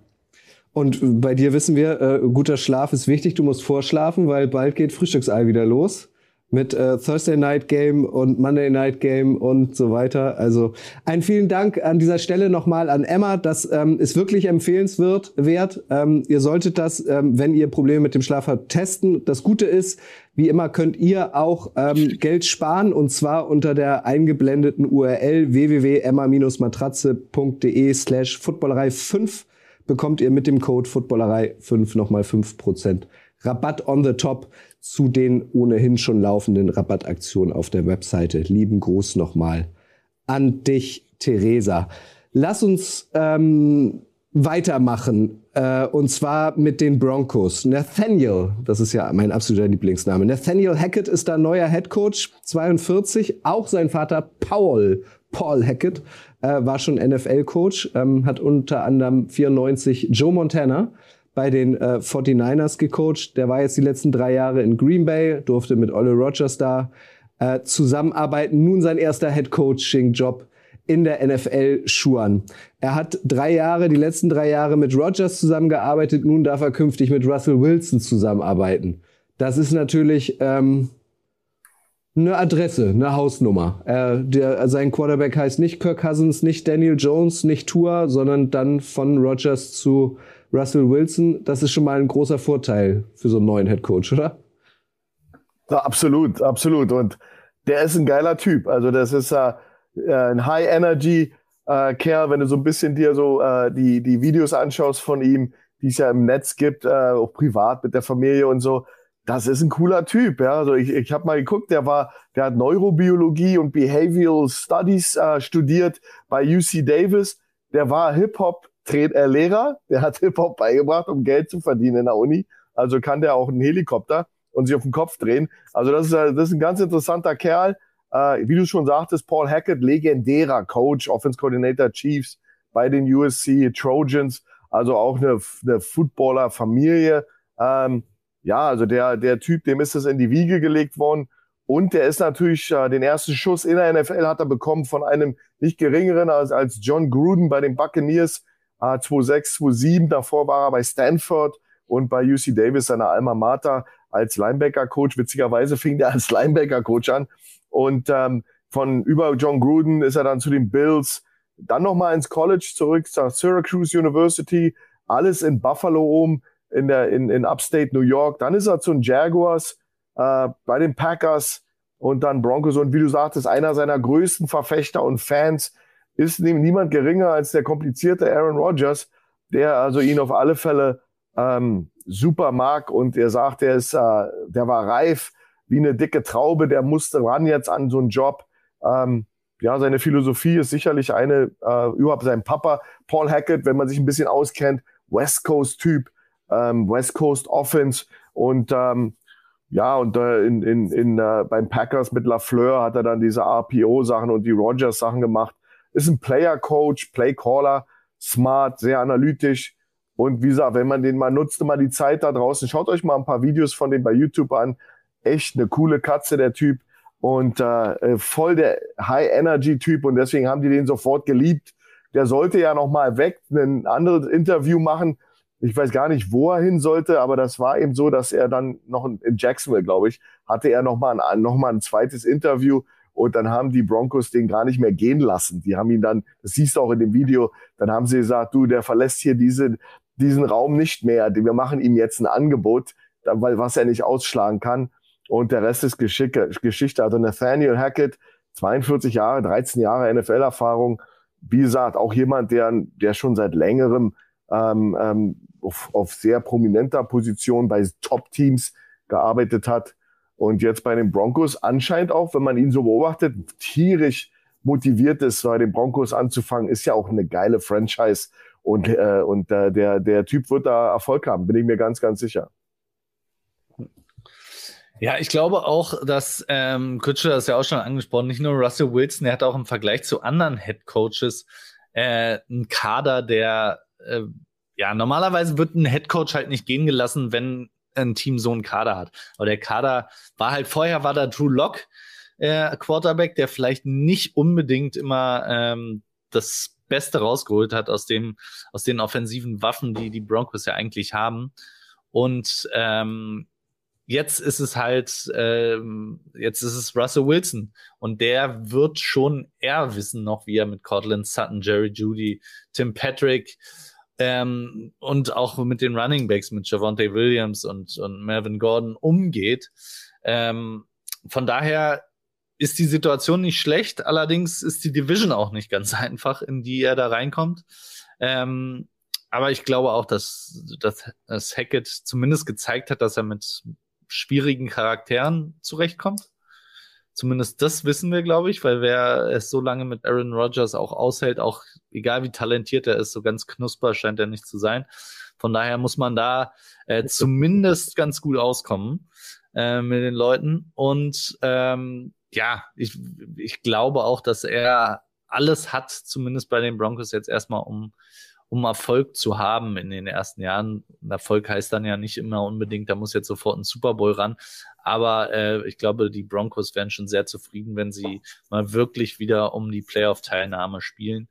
Und das äh, sollten sie mit Hackett und mit diesem Kader auf jeden Fall tun. Als äh, Hackett OC war in Jacksonville, ähm, durfte er mit Blake Bortles zusammenarbeiten. Das möchte ich an dieser Stelle nochmal platziert haben. Und ich finde es auch ganz interessant, äh, wenn man wieder in den Coaching-Staff äh, reinschaut, äh, Passing Game Coordinator und Quarterback Coach, also der, der letztlich äh, für Russell Wilson im 1 zu 1 zuständig äh, sein wird, ist Clint Kubiak. Und ähm, Kubiak, den Namen kennen wir auch alle, das ist der Sohn vom Ex-Denver Head Coach Gary Kubiak. Ähm, also da die Cubex machen weiter in Denver und auch das finde ich noch interessant. Äh, Senior Defensive Assistant ist Dom Capers. Da wird unserem Stolle jetzt alles aus dem Gesicht fallen, weil er über Jahre immer wieder äh, gerufen hat, Fire Capers. Ähm, der war vorher DC äh, bei den bei den Packers. Ähm, Schuan. Ähm, Don Capers, der wird auch noch ähm, sich unterhalten haben mit Nathaniel Hackett, der ja auch von den, von den Packers kommt. Kubiak, die Familie spielt da auch mit rum. Also da sind so viele Football-Dynastien irgendwie aneinander rum. Jetzt bei den Broncos ist es irre spannend, oder?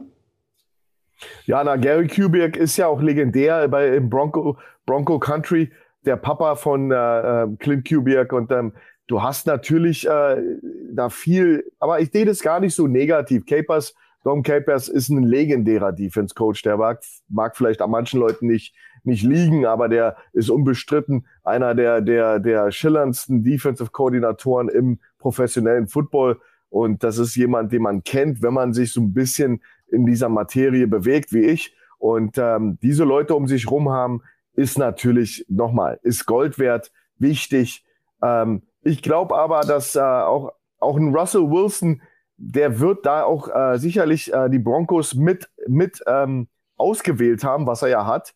Der hat ja da seine, seine Dings gewaved, seine, seine Trading Clause, ähm, weil eben auch ein Nathaniel Hackett, wenn jemand den beobachtet, wie er redet, der ist natürlich jemand, der mitreißt. Nochmal, High Energy Guy.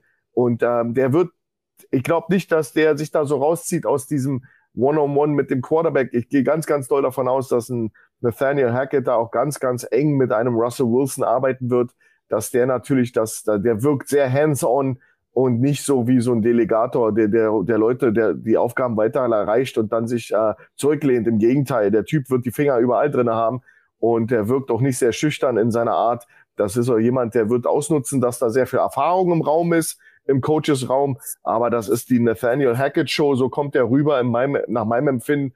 Und das äh, wird jemand sein, der, der wird dem Ding seinen Stempel aufdrücken, weil das ist mal ganz unter uns gesehen, ist das seine Chance seines Lebens. Und so, so wirkt er auch, wenn er da über die Broncos redet, über, über Bronco Country und äh, Mile High Stadium. Das ist ähm, jemand, der das richtig lebt. Ja, und das ist, äh, ist jemand, der wird das, der wird das lenken und machen. Auch hier nochmal die Frage mit der Bitte um eine kurze Antwort. Äh, geht der Pfeil nach oben oder geht er nach unten? Weil, das muss man, finde ich, nochmal betonen, Remo hat's gesagt, äh, die AFC West ist natürlich eine Horror-Division. Ne? Also du hast die Chiefs, du hast die Chargers äh, ähm, mit Justin Herbert, äh, du hast die Raiders jetzt mit Devonta Adams. Also jetzt mal einfach so zu sagen, Russell Wilson ist da, ein neuer Headcoach ist da, das wird schon besser werden, ist in der Division wahrscheinlich nicht ganz einfach. Nee, das stimmt. Also ich glaube, ich glaube, dass das Spiel an sich einfach besser werden wird von den Broncos. Ob es am Schluss so viel erfolgreicher äh, wird, weiß ich auch nicht, weil ich glaube, keine Division ist so stark nächstes Jahr wie die AFC West und ist auch äh, so stark verbessert wie die AFC West. Von daher ähm, ist es ein schwieriges Unterfangen, aber mit dem Kader auch, auch nicht unmöglich, da trotzdem um die Playoffs zu spielen. Ja, sehr, sehr, sehr undankbar, der Job eigentlich in dieser Division, aber am Ende des Tages äh, wird es eine Steigerung geben. Und was bleibt ihnen denn auch anderes übrig? Am Ende des Tages wird es eben mit einem besseren Quarterback, mit besserem Umfeld, mit neuem Energy, High Energy Head Coach da drinnen, ähm, da wird das sicherlich ja ähm, auf jeden Fall. Es kommt immer auf die Zielsetzung an. Was ist deine Zielsetzung? Ja, wenn du natürlich ähm, jetzt äh, sagst, okay, wir wollen die Chiefs und die Chargers äh, vom Thron stoßen und und äh, wären da jetzt die Nummer eins in der Division, dann wird es natürlich, da muss man Realist sein, das wird vielleicht ein bisschen dauern, aber sie haben auf alle Fälle sich sehr viel bessere Karten jetzt äh, äh, gegeben und ich würde die nicht unterschätzen. Also ich denke mal, die sind auf dem Radar von allen Teams da als ein brandgefährliches Team nächstes Jahr. Gut, wir wandern weiter äh, zu den Buccaneers. Todd Bowles ist da, neuer Head Coach, ist 58. Er hat früher als Safety gespielt. Ganz wichtige Info an der Temple University schon damals unter Bruce Arians. Also die kennen sich jetzt auch schon ähm, ein paar Jahrzehnte, ist im NFL-Draft 86 ungedraftet äh, geblieben, unbeachtet geblieben, äh, hat sich aber durchgebissen, den Super Bowl mit Washington gewonnen. Ähm, 87 war auch nicht ganz unbeteiligt daran, hatte eine, eine äh, tragende Rolle in dieser Mannschaft, dann die Coaching-Karriere einge, eingeschlagen, war schon mal Head Coach bei den Jets, das allerdings nicht sehr erfolgreich, nur 24 Siege in 64 Spielen und nun beerbter Bruce Arians ähm, bei den Buccaneers. Ähm, Super Bowl Champion ist er schon geworden, zum zweiten Mal als Trainer. Schuan, ähm, das ist wahrscheinlich die logische Konsequenz, dass sie den zum Head Coach machen und nicht Byron Leftwich, wenn man denn im eigenen Stall irgendwie nach einem Nachfolger sucht, oder? Ja, der ist natürlich auch äh, ein kerniger Typ. Ähm, Todd Bowles gilt als ein super, super Defense Coach und ähm, hat ja auch äh, Credibility als, als knallharter Safety. Äh, jemand, der auch dann als Redskin im Endeffekt ähm, äh, retired ist als Spieler, der war ja, war ja ein Free Agent, ist dann sozusagen, hat sich, wie du sagtest, durchgebissen und hat eigentlich, denke ich mal, das Maximum aus seiner Spielerkarriere ausgeholt. Witzigerweise hat er ja seine NFL-Karriere nach seiner aktiven Karriere gar nicht als Coach begonnen, sondern als Player Personnel bei den Packers. Ja, der war von 95 bis 96 ein Executive, also ein, ein, ein Büro-Sesselpuper unter dem legendären Ron Wolf bei den Packers. Das muss man dazu sagen, ähm, weil der ist ein dreimaliger Super Bowl-Gewinner. Einmal als äh, Spieler, als Coach und als Executive. Das ist auch ganz selten, dass jemand das erreicht und dann über, über das Morehouse College, Grambling State, ist er dann bei den Jets als DB-Coach 2000 dann endlich eingestiegen in das Big Business, Professional Football Business. Und ähm, ich denke, mit der Erfahrung bei den Browns, Cowboys, Dolphins, Eagles, Cardinals, Jets, seit 19 bei den Bucks unter Bruce Arians, seinem alten Mentor, und der hat wirklich diesen einen großen Mentor in seinem Leben. Das ist natürlich Erfahrung, die halt Byron Leftwich nicht hat, der ja unter diese diese, diese jungen wilden Feld, der Byron, der Leftwich, der auch ein super Quarterback war in der Liga. Aber es ist schon immer ein Unterschied, wenn du da so einen, so einen Veteran hast wie Todd Bowles im Haus, der jetzt ja seine zweite Chance kriegt. Ja, auch selten als Head Coach nochmal eine Chance zu kriegen. Ähm, ein anderer Kandidat, über den wir noch reden werden, hat ja seine dritte Chance mittlerweile. Aber das ist selten. Und dann auch nach, als Afroamerikaner ist das natürlich eine, eine coole Sache für ihn. Und ähm, ja, der hat jetzt natürlich mit diesem Kader, mit dem Goat äh, äh im, im, im, äh, als, äh, aus dem Retirement zurück, hat er natürlich jetzt eine coole Mannschaft um sich rum. Und hoffentlich macht er das Beste draus. Aber der ist die, eine tolle Wahl gewesen, natürlich.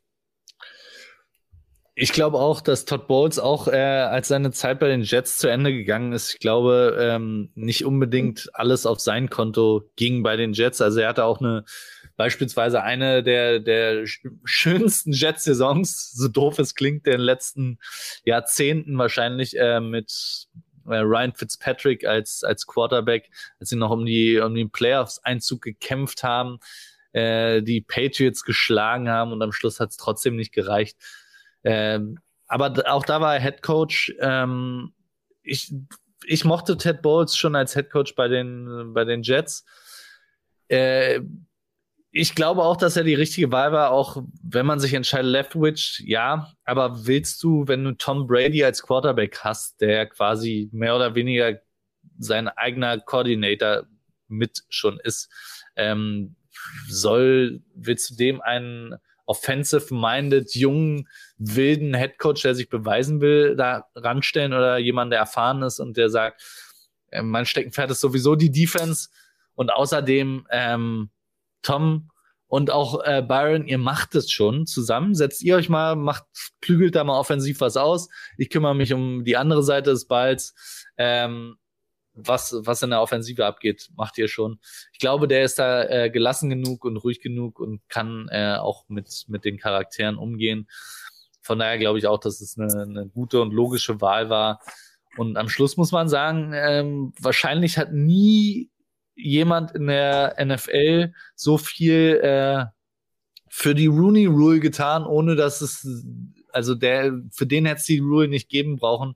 Äh, Bruce Arians, der hatte schon immer irgendwie ähm, geguckt und hatte äh, immer eigentlich einen diversen Coaching-Staff und hat sich da auch immer äh, eingesetzt. Also muss man ihm auch zugute halten. Und jetzt hat der äh, dafür seinen verdienten Ruheposten im Front Office, also wahrscheinlich mehr auf dem Golfplatz als im, im Office tatsächlich. Aber äh, auch das hat er sich verdient.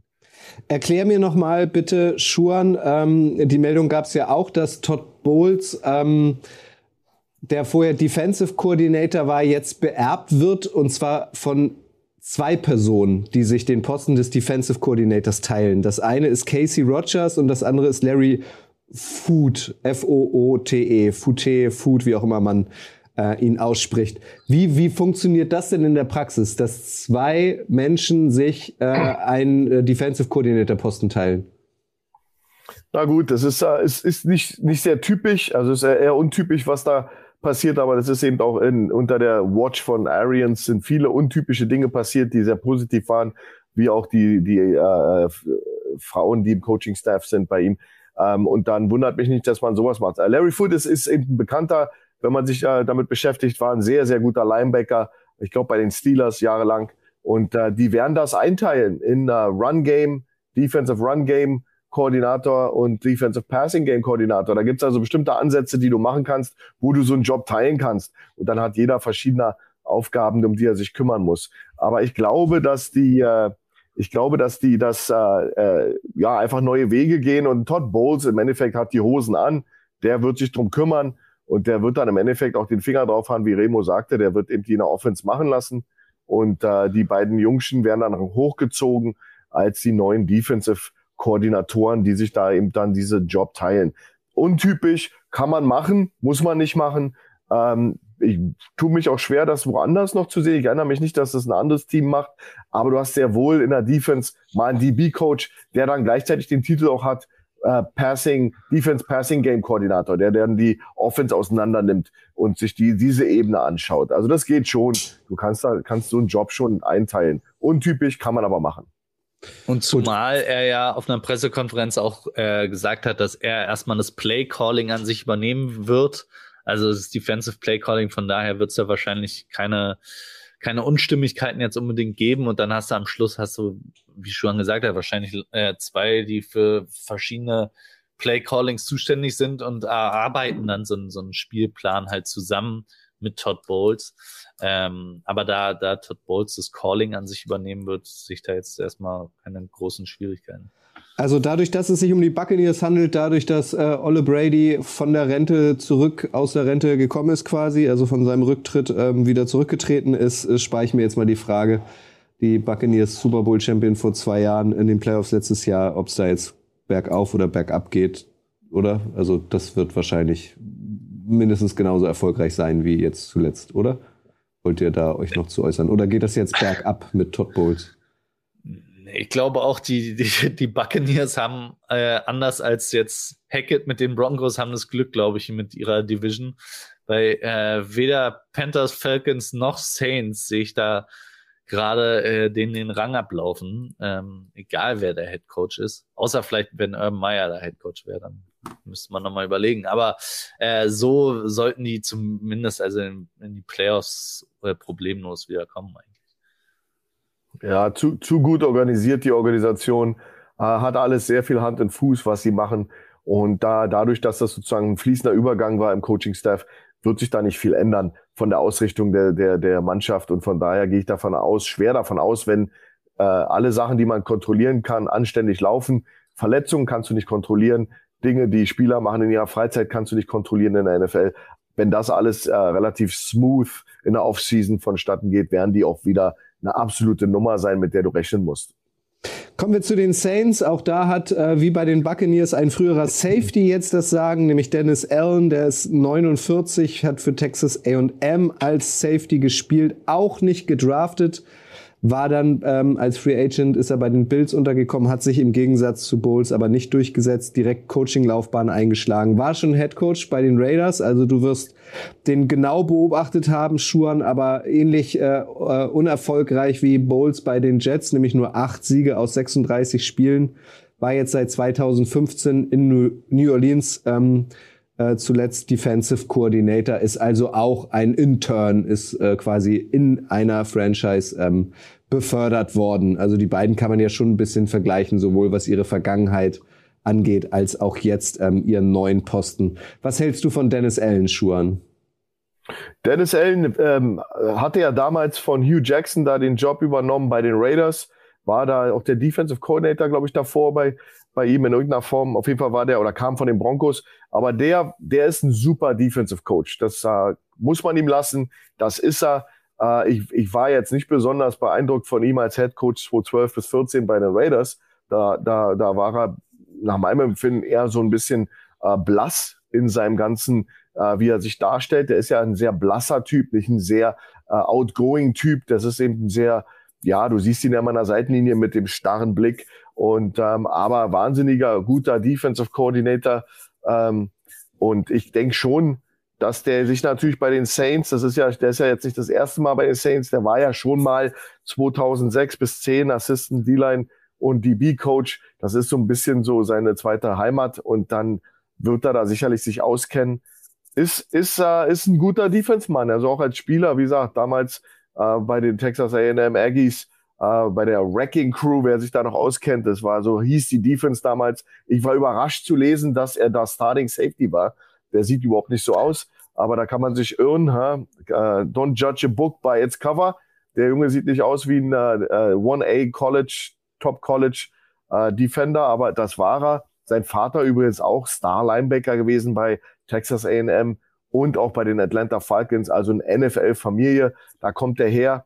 Und ähm, nochmal, super Defensive Coach, ähm, gilt als einer der besten. Aber als Head Coach Material muss man abwarten. Nochmal, das sein, sein erstes Rodeo war nicht so dolle. Jetzt muss man abwarten, ob er das bei einer Saints-Mannschaft, die ja auch sich so ein bisschen finden will. Defense ist knallhart und gut bei den Saints schon immer. Das ist auch seine Handschrift. Dafür ist er verantwortlich gewesen. Aber ich mache mir eben Gedanken um die andere Seite des Balls und besonders um die Quarterback-Position. Und ich bin mir nicht sicher, ob er das handeln kann ähm, weil er ja auch nicht so, auch ein bisschen blass aussah in seiner Zeit bei den Raiders. Ich bin auch gespannt, wie er mit Charakteren umgeht. Also Jameis Winston sei dahingestellt. Ich glaube, viel, äh, viel spannender wird das Thema Michael Thomas sein, äh, der zurückkommt, der aber auch, äh, naja, sagen wir mal, ein spezieller Charakter ist. Ähm, dem muss man also wenn man erfolgreich spielen will, die Defense, glaube ich auch, wird kein Problem sein mit Dennis Allen als Head Coach. Fraglich wird nur, wie kann er mit der Offense umgehen? Ich meine, Sean Payton war, ist einer der Head Coaches, die, glaube ich, also die Cowboys wollen ja seit 25 Jahren gefühlt haben. Ähm, äh, aus gutem Grund. Also Sean Payton hat aus Offenses mehr, öfter das Maximum rausgeholt als nicht. Und äh, das müsste jetzt äh, Allen halt irgendwie in die Fußstapfen muss man erstmal treten. Das sind äh, große Fußstapfen, die da zu füllen sind. Dazu kommt halt, dass die Quarterback-Situation, obwohl ich glaube, dass Jameis Winston immer noch ähm, ein vernünftiger Starting Quarterback in der NFL sein kann, äh, gibt es da trotzdem, glaube ich, ein paar Fragezeichen, ob, ob das alles so funktionieren kann und ob ähm, das Team überhaupt äh, ja, überhaupt irgendwelche Punkte ähm, aufs Brett kriegt, ob er dann auch mit seinem Team natürlich einen, einen Gameplan zusammenstellen kann, äh, der reicht, um die, um die Buccaneers zumindest ein bisschen zu ärgern. Also Daumen äh, hoch oder Daumen runter von dir, Remo? Naja gut, die Saints waren jetzt letztes Jahr nicht, schon nicht äh, sonderlich äh, explosiv, sag ich mal. Von daher äh, würde ich auch da sagen, ich schätze das das pendelt sich ein. Das bleibt ungefähr, wie es war letztes Jahr. Ich glaube, ich glaube, ich glaube, wir werden äh, den Abgang von Peyton, den werden wir spüren. Der, der, das wird nicht so wie letztes Jahr, das wird auch nicht wie die letzten Jahre. Und nochmal, das ist die, die Angriffsseite, die mir Kopfschmerz bereitet. Ich habe noch mal. Aber ähm, fairerweise ja. hatte letztes Jahr war quasi ja kein Quarterback äh, da. Da musste, ähm, da haben wir gesehen auch, warum Taysom Hill jetzt offiziell auch wieder äh, Tight End ist. Also wenn zumindest sollte Jameis Winston äh, fit bleiben, äh, hat er da zumindest die Option, glaube ich, mit Olave und jetzt Thomas, der zurückkommt, dass die Offense zumindest vom Personal sieht die ja schon mal besser aus. Dafür Camara, nicht zu vergessen. Weg. Genau, dazu Sean Payton weg. Äh, vielleicht gleicht sich das dann so ein bisschen aus. Also ich glaube auch, dass man es spüren wird, aber vom Personal sieht es zumindest jetzt erstmal besser aus als letztes Jahr. Noch eine Nachfrage an dich, ähm, Schuren. Ich möchte ja auch was lernen. Beim Blick auf den Coaching-Staff der Saints ist mir aufgefallen, der neue O-Line-Coach der Saints ist Doug Marone. Den kennen wir als Head Coach von den Jaguars und von den Bills. Erklär mir mal, ähm, das ist ja jetzt nicht eine 1A-Coaching-Position, O-Line-Coach. Ähm, ist das ist das Verzweiflung, also irgendwie drin zu bleiben im Game? Ich bin hier auch Assistenttrainer irgendwie oder Special, irgendwie für eine Special Unit halt zuständig.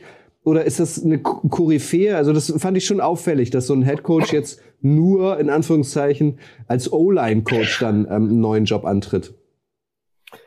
Na, grundsätzlich musst du ja wissen, jeder Coach war ja am Anfang ein Position Coach. Also das ist, es wird ja niemand als Head Coach geboren und sofort auf den Thron gehievt, sondern die haben ja alle irgendein Steckenpferd. Du bist immer als Coach hast du ein bestimmte, eine bestimmte Position, wo du ein Experte drin bist. Das ist bei mir der Fall, wie bei anderen Teams. Ich bin, mache sehr gerne Defensive Backs und Linebacker, aber mein Steckenpferd ist Defensive Backs. Und so wird das bei, bei, äh, ähm, bei dem Offensive Line Coach Marone auch sein. Der ist ja da fing er an. Das ist ein O-Line-Coach in der Vergangenheit gewesen und der sich dann hochgearbeitet hat.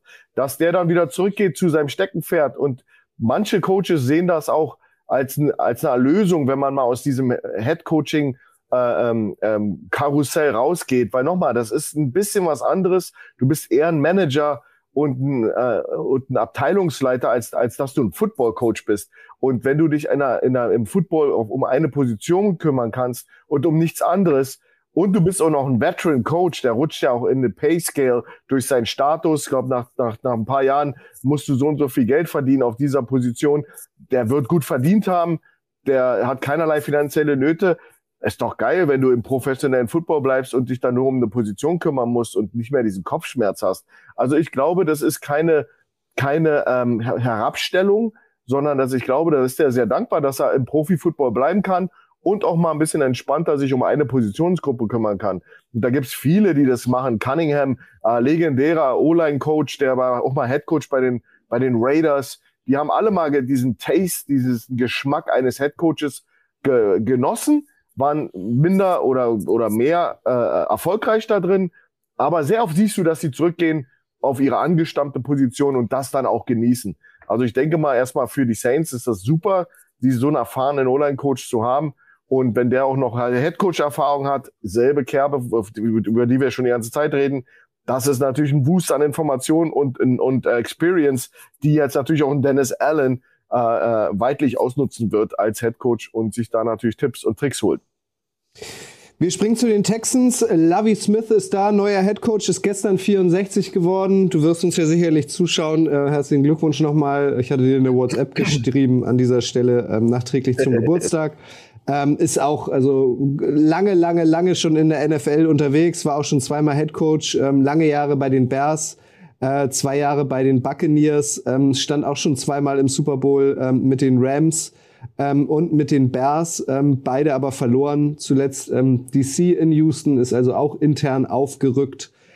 Das wirkt Schuan aber eher wie eine Übergangslösung, Lavi Smith. Oder siehst du den als einen, der jetzt wirklich einen, äh, einen Davis Mills und wie sie alle heißen, die nächsten Jahre betreuen wird? Ich glaube und hoffe, dass er nicht eine Übergangslösung ist. Also die Houston Texans sind eine Organisation, die nicht da, die ist da, ähm, ja, die sind, die sind einfach nicht funktionabel. Die sind haben ein Problem mit ihrem äh, äh, administrativen Head, den sie haben, der sich um so eine Sachen kümmert. Wenn wir alle wissen, dass die die Haupt die Hauptkandidat für den Head Coaching Job Josh McCain, äh, wie heißt der Josh Mc äh, äh, Kay, wie dieser Quarter Ersatz Ersatzquarterback war Josh McCown. Ja, McCown, Josh McCown, der noch nie Coach war in der NFL, der Highschool-Football-Coach hat, dann wenn das der hotteste Kandidat war, den sie seit mehreren Jahren anheuern wollen, dann und, und alle den Kopf schütteln und sagen, wie sie darauf kommen, der ja eigentlich nur äh, äh den Vorteil hat, dass er eben diesen ähm, Jack Esterby kennt, der ja da sozusagen der, ja, der fing bei den Patriots damals an als äh, Council, äh, äh, hat die Bible Study angeführt bei den Patriots. Der Typ hat sich hochgearbeitet als, als so ein, so ein Berater, ist dann von den äh, Patriots hoch weg zu den äh, Texans, ist im Ohr vom, äh, vom, vom Owner ähm, äh, Cal McNair und der Typ ist so der, der, der, die Schattenregierung bei den Texans und ist, ist äh, nach meinem Empfinden in keinster Weise qualifiziert, in irgendeiner Hinsicht da Entscheidungen sportlicher Natur zu fällen. Das macht er aber seit Jahren.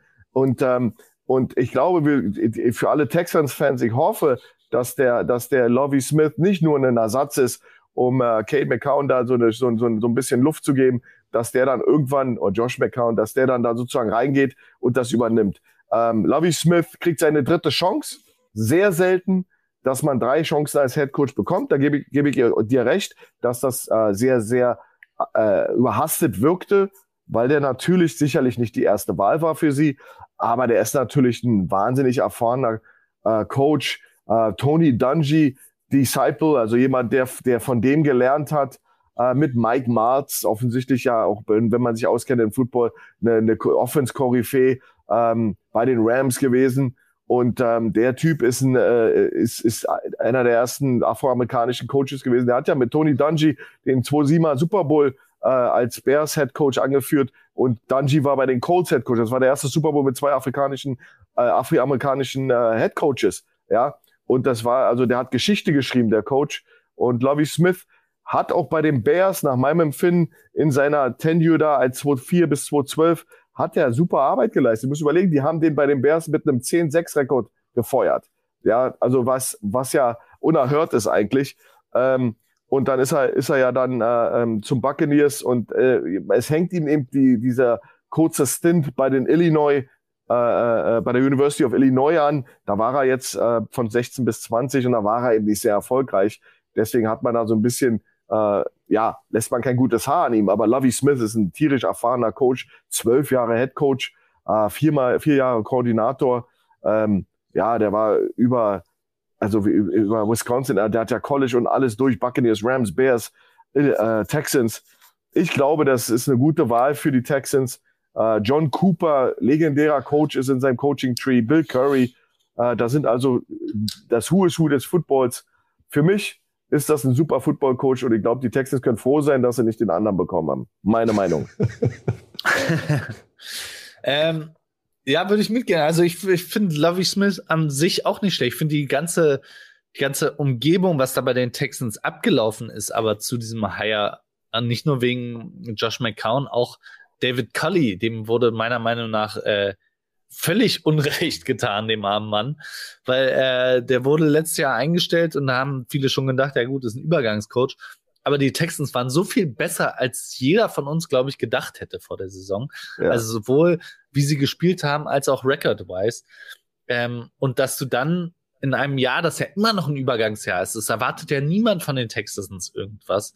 Und das auch zu Recht. Also ich glaube, die haben ein paar Moves gemacht, die gut waren. Ich glaube, der Kader ist auch verbessert und sie sind sicherlich, sieht es nicht mehr so aus wie, wie so ein Kader aus einer, aus der zweiten oder dritten Liga, was ja letzte Saison tatsächlich äh, vor der Saison man denken konnte. Ähm, und dass man dann sagt, David Cully war schön, war auch viel besser, als wir alle gedacht haben, aber komm, lass mal stecken. Äh, tschüss. Und by the way, auch die ganzen Guarantees, die du gekriegt hast, die, da hatten wir so eine Klausel, die müssen wir dir auch nicht zahlen. Also bye bye. Ähm, und dann äh, nimmst du, also hätte ich verstanden, wenn sie jetzt äh, irgendwie Byron Leftwich oder irgendwie so, so, so einen heißen Namen, heißen Jungen, äh, den alle haben wollten, äh, wenn sie den an Land gezogen hätten. Äh, ich glaube nicht, dass Lovey Smith und nochmal, ich glaube auch, dass er ein verdienter Head Coach, der spätestens also bei den Bears ja gezeigt hat, dass er, dass er es kann. Ähm, aber ich glaube nicht, dass er jetzt sich nicht retten konnte vor Angeboten, vor Head Coaching Angeboten. Äh, von daher alles ein bisschen suspekt. Ich bin, hoffe auch, dass, dass Lovey Smith keine Übergangslösung ist, weil das wäre, abgesehen davon, dass es scheiße wäre von der Organisation, wäre es auch absolut merkwürdig, weil warum lässt du dann David Cully gehen? Das macht die ganze Sache noch merkwürdiger. Also Aber, es ist, ähm, es ist bei ja, den Texans mal, wahrscheinlich mal. so wie bei den Jaguars, es kann eigentlich ähm, nur besser werden. Wir haben noch einen, und zwar bei den Bears. Äh, da müsst ihr mir jetzt mal helfen. Ich traue mich nicht so richtig, den auszusprechen äh, mit meinem ähm, Aussprach-Tourette. Ähm, Matt, Matt Eberfluss, Fluss? Fluss, Fluss. Matt Eberfluss. Fluss. Ja. richtig schön Allmann, ja? Matt Eberfluss. Ja. Eberfluss. Ja. Gut, ja. wenn, ihr, wenn ihr das so wollt, dann kriegt ihr das. Matt Eberfluss ist da jetzt der neue Headcoach. Noch Matthias Eberfluss. genau. 52 letzten äh, vier Jahre DC äh, bei den Colts. Ähm, der hat es halt geschafft, weil er auch selbst als Linebacker gespielt hat. Schuhan, da wirst du mir recht geben. Das ist natürlich immer hilfreich, wenn man sich auch so ein bisschen in die Position hereindenken kann, äh, die Colts ähm, zu, aus einer äh, miesen Defense zu einer Top-Unit zu machen. Nun bekommt er die Chance, das auf größerer Bühne zu zeigen bei den Bears, die traditionell auch für eine gute Defense stehen. Wie bewertest du diesen Move, ihn zum Headcoach zu machen? Ja, der ist, der, der, der ich finde den gut. Ähm, erstmal, weil er eine geile Geschichte hat. Wie gesagt, Linebacker äh, bei Toledo als Walk-on zum All-League, All-Conference All, uh, Linebacker. Das ist also so eine legendäre Geschichte bei ihm. Der hat ja auf ein Full Scholarship bei Kent State verzichtet, um als Walk-on bei Toledo Linebacker zu spielen. Also das ist so ein ganz toller, so, so, so ein äh, Wadenbeißer. Und ähm, der, der ist ein geiler Typ, wenn man da mal so ein bisschen nachschaut. Der hat unter Nick Saban gespielt, Gary Pinkel ist auch einer ganz bekannter Coach, komischer Name, aber so heißt er, genau wie Dean Peace. Also der, der hat unter sehr coolen Leuten gearbeitet. Ähm, ja, und äh, Nick Saban ganz früher, früh noch als Toledo Head Coach, da war er Spieler von ihm. Das war ganz am Anfang. Cleveland Browns, Dallas Cowboys, da hat er natürlich unter, äh, by, by the way, äh, mit Rob Ryan zusammengearbeitet, äh, bei, mit Monty Kiffin, äh, Rod Marinelli, Tony Dungy. Das sind ja alles Legenden und unter diesen Jungs und hat er gelernt. Und ähm, ja, und ähm, geile Geschichte, weil, da, da schließt sich der Kreis.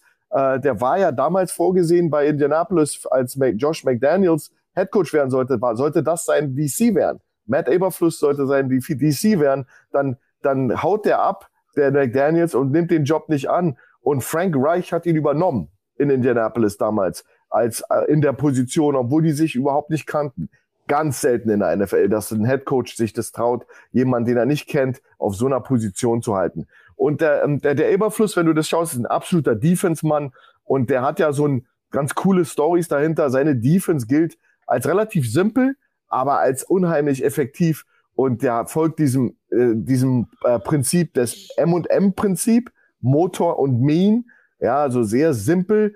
Der, der hat auch so ein, so ein, das Prinzip der Hits, ja, Hustle, Intensity, Takeaways und Smart Players. Das ist Hits, das hat er auf T-Shirts. Das ist so ein, so ein echter, echter äh, ähm, ähm, strenger Hund, gilt aber dann zu Hause und äh, weg vom Footballplatz als unheimlich äh, äh, nahbar. Du kannst mit ihm reden, aber wenn der aufs Feld geht, das ist wie Jekyll und Hyde, dann ist der Typ wahnsinnig. Und ähm, Effort, Effort, Effort ist eben ganz wichtig. Also zum Ballrennen ähm, da hat er, das hat er übernommen von sehr, sehr guten Trainern wie Monty Kiffin und anderen. Und äh, da geht es so weit, dass sie schauen, ob ein Spieler auf Video sein Tempo verändert. Wenn der joggt und dann schneller wird, um den Tackle zu machen, dann ne, gilt das als Loafing, also als das ist so ein Konzept, das er erarbeitet hat. Und ähm, die schauen darauf, dass du 100% rennst vom Anfang des Plays bis, zum, bis zur Whistle. Und da gibt's ganz coole Videos über ihn, wie er darüber redet, über dieses, dieses Prinzip. Ähm, und ja, du hast ja, siehst ja in Indianapolis, was die, was die Defense da leistet und geleistet hat unter seiner, äh, unter seiner Leitung. Und wie gesagt, das war jemand, der gilt höchst angesehen und gilt als ein Mann, der, der jetzt reif war, das zu übernehmen. Beim Bears als, als Defense-minded, hm, muss man überlegen, da sind andere Probleme in der Offense, besonders mit dem Quarterback. Aber ich glaube, der Typ hat's drauf. Und ähm, ja, er hat eben also gilt als, als jemand, der, der ready, ready to go ist.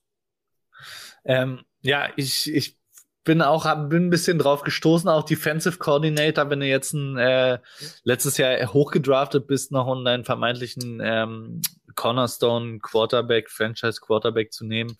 Ähm, der sicherlich äh, unter der Führung von Matt Nagy, der wiederum eigentlich ein offensive-minded Coach ist, jetzt nicht unbedingt den Schritt machen konnte, äh, den man sich erhofft hat.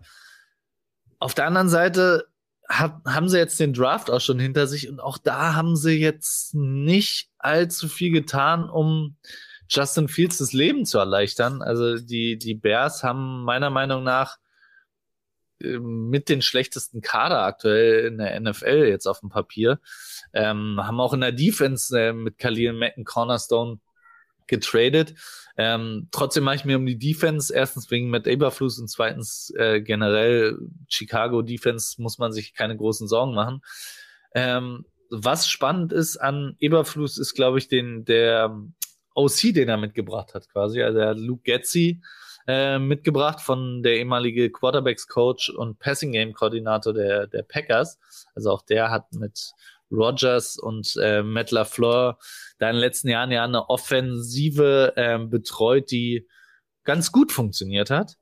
Und ähm, bin mal gespannt, ob, ob der aus Justin Fields ein bisschen, ein bisschen noch was rauskitzeln kann, wobei auch der äh, genauso wie Justin Fields halt das Problem hat, dass das Personal in Chicago für, für einen jungen Quarterback jetzt nicht unbedingt das, das Beste ist. Und auch im Draft haben sie da, also die hatten, die hatten zwei, zwei Receiver, glaube ich, im Kader vom Draft, die einen Snap gespielt hatten bisher.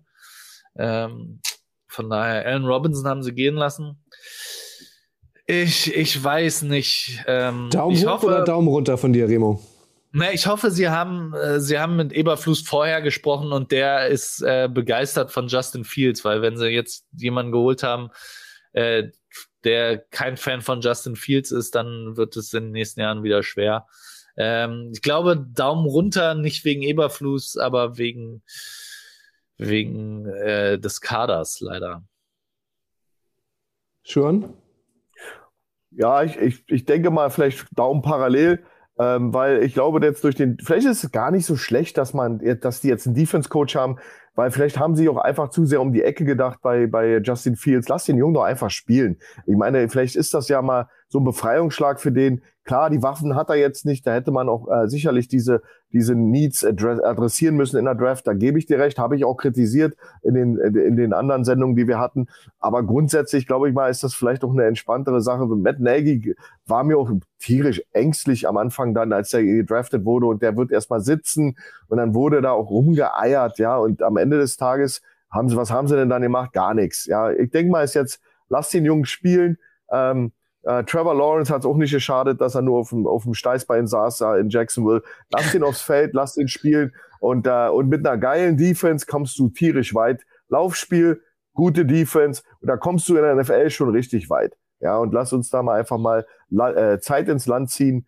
Das wird ein bisschen dauern und die werden in der Offense sicherlich kein Bein, kein, kein Baum ausreißen. Aber in der Defense werden die knuffig werden. Das kann ich euch garantieren. Und dann äh, schauen wir mal, was das hilft. Ja. Mir tut's nur leid um meinen Freund äh, Justin Fields. Bin immer noch großer Fan und äh, hätte mir da ein bisschen mehr Unterstützung gewünscht, aber das kann äh, gegebenenfalls kann, kann ja noch was kommen.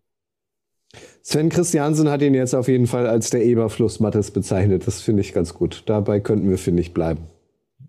Der Eberfluss. Super. Äh, bei äh, Twitch ähm, habe ich gelesen, äh, heute Sondersendung und so weiter, aber ähm, man hört euch auch gerne zu. Ich finde es auch super, dass wir uns für dieses Thema dieses Zeit, die Zeit genommen haben. Ähm, ich persönlich habe ähm, eine Menge gelernt und sage daher ähm, vielen Dank an euch beiden und bin mehr denn je gespannt, ähm, welcher der neuen Head Coaches, wie gesagt, fast ein Drittel aller NFL-Teams haben ihre Head Coaches ausgetauscht. Das finde ich schon eine ganze Menge, was die denn so zustande bringen. Remo. Ja. Ja, ich, ich auch. Also ich bin, äh, die Voraussetzungen sind halt auch bei allen echt unterschiedlich. Ähm, ich bin, bin sehr gespannt bei diesem, bei diesem Jahr, wer da alles. Ich habe ein besonderes Auge auf Mike McDaniel einfach. Der ist mir ein bisschen, bisschen ans Herz gewachsen. Und ähm, Schuhan wahrscheinlich auf Josh McDaniels bei den Raiders, oder? Absolut. Absolut. Ich hoffe, dass der Junge abliefert und jetzt mal äh, erwachsen geworden ist und jetzt da mal wirklich ein Headcoach wird und nicht da so eine Kleinkriege führt mit irgendwelchen Spielern. Äh, aber es ist schön, zehn neue Coaches super, kann man sich dann genau das anschauen und dann äh, zurückdenken an unser, unsere, unsere Sendung von heute und sagen, okay, da haben wir recht gehabt oder nicht. Ja, mal gucken. In vier Monaten geht's auch schon wieder los. Ist gar nicht mehr lang. Und Schuhan, für dich an dieser Stelle nochmal ähm, die Empfehlung, wer sich Live-Football angucken will, geilen Live-Football, gecoacht von Coach Schuhan Fatah. Äh, da müsst ihr nicht mehr so lange warten. Die GFL knallt wieder los gegen Ja, die aber auch da- Rebels.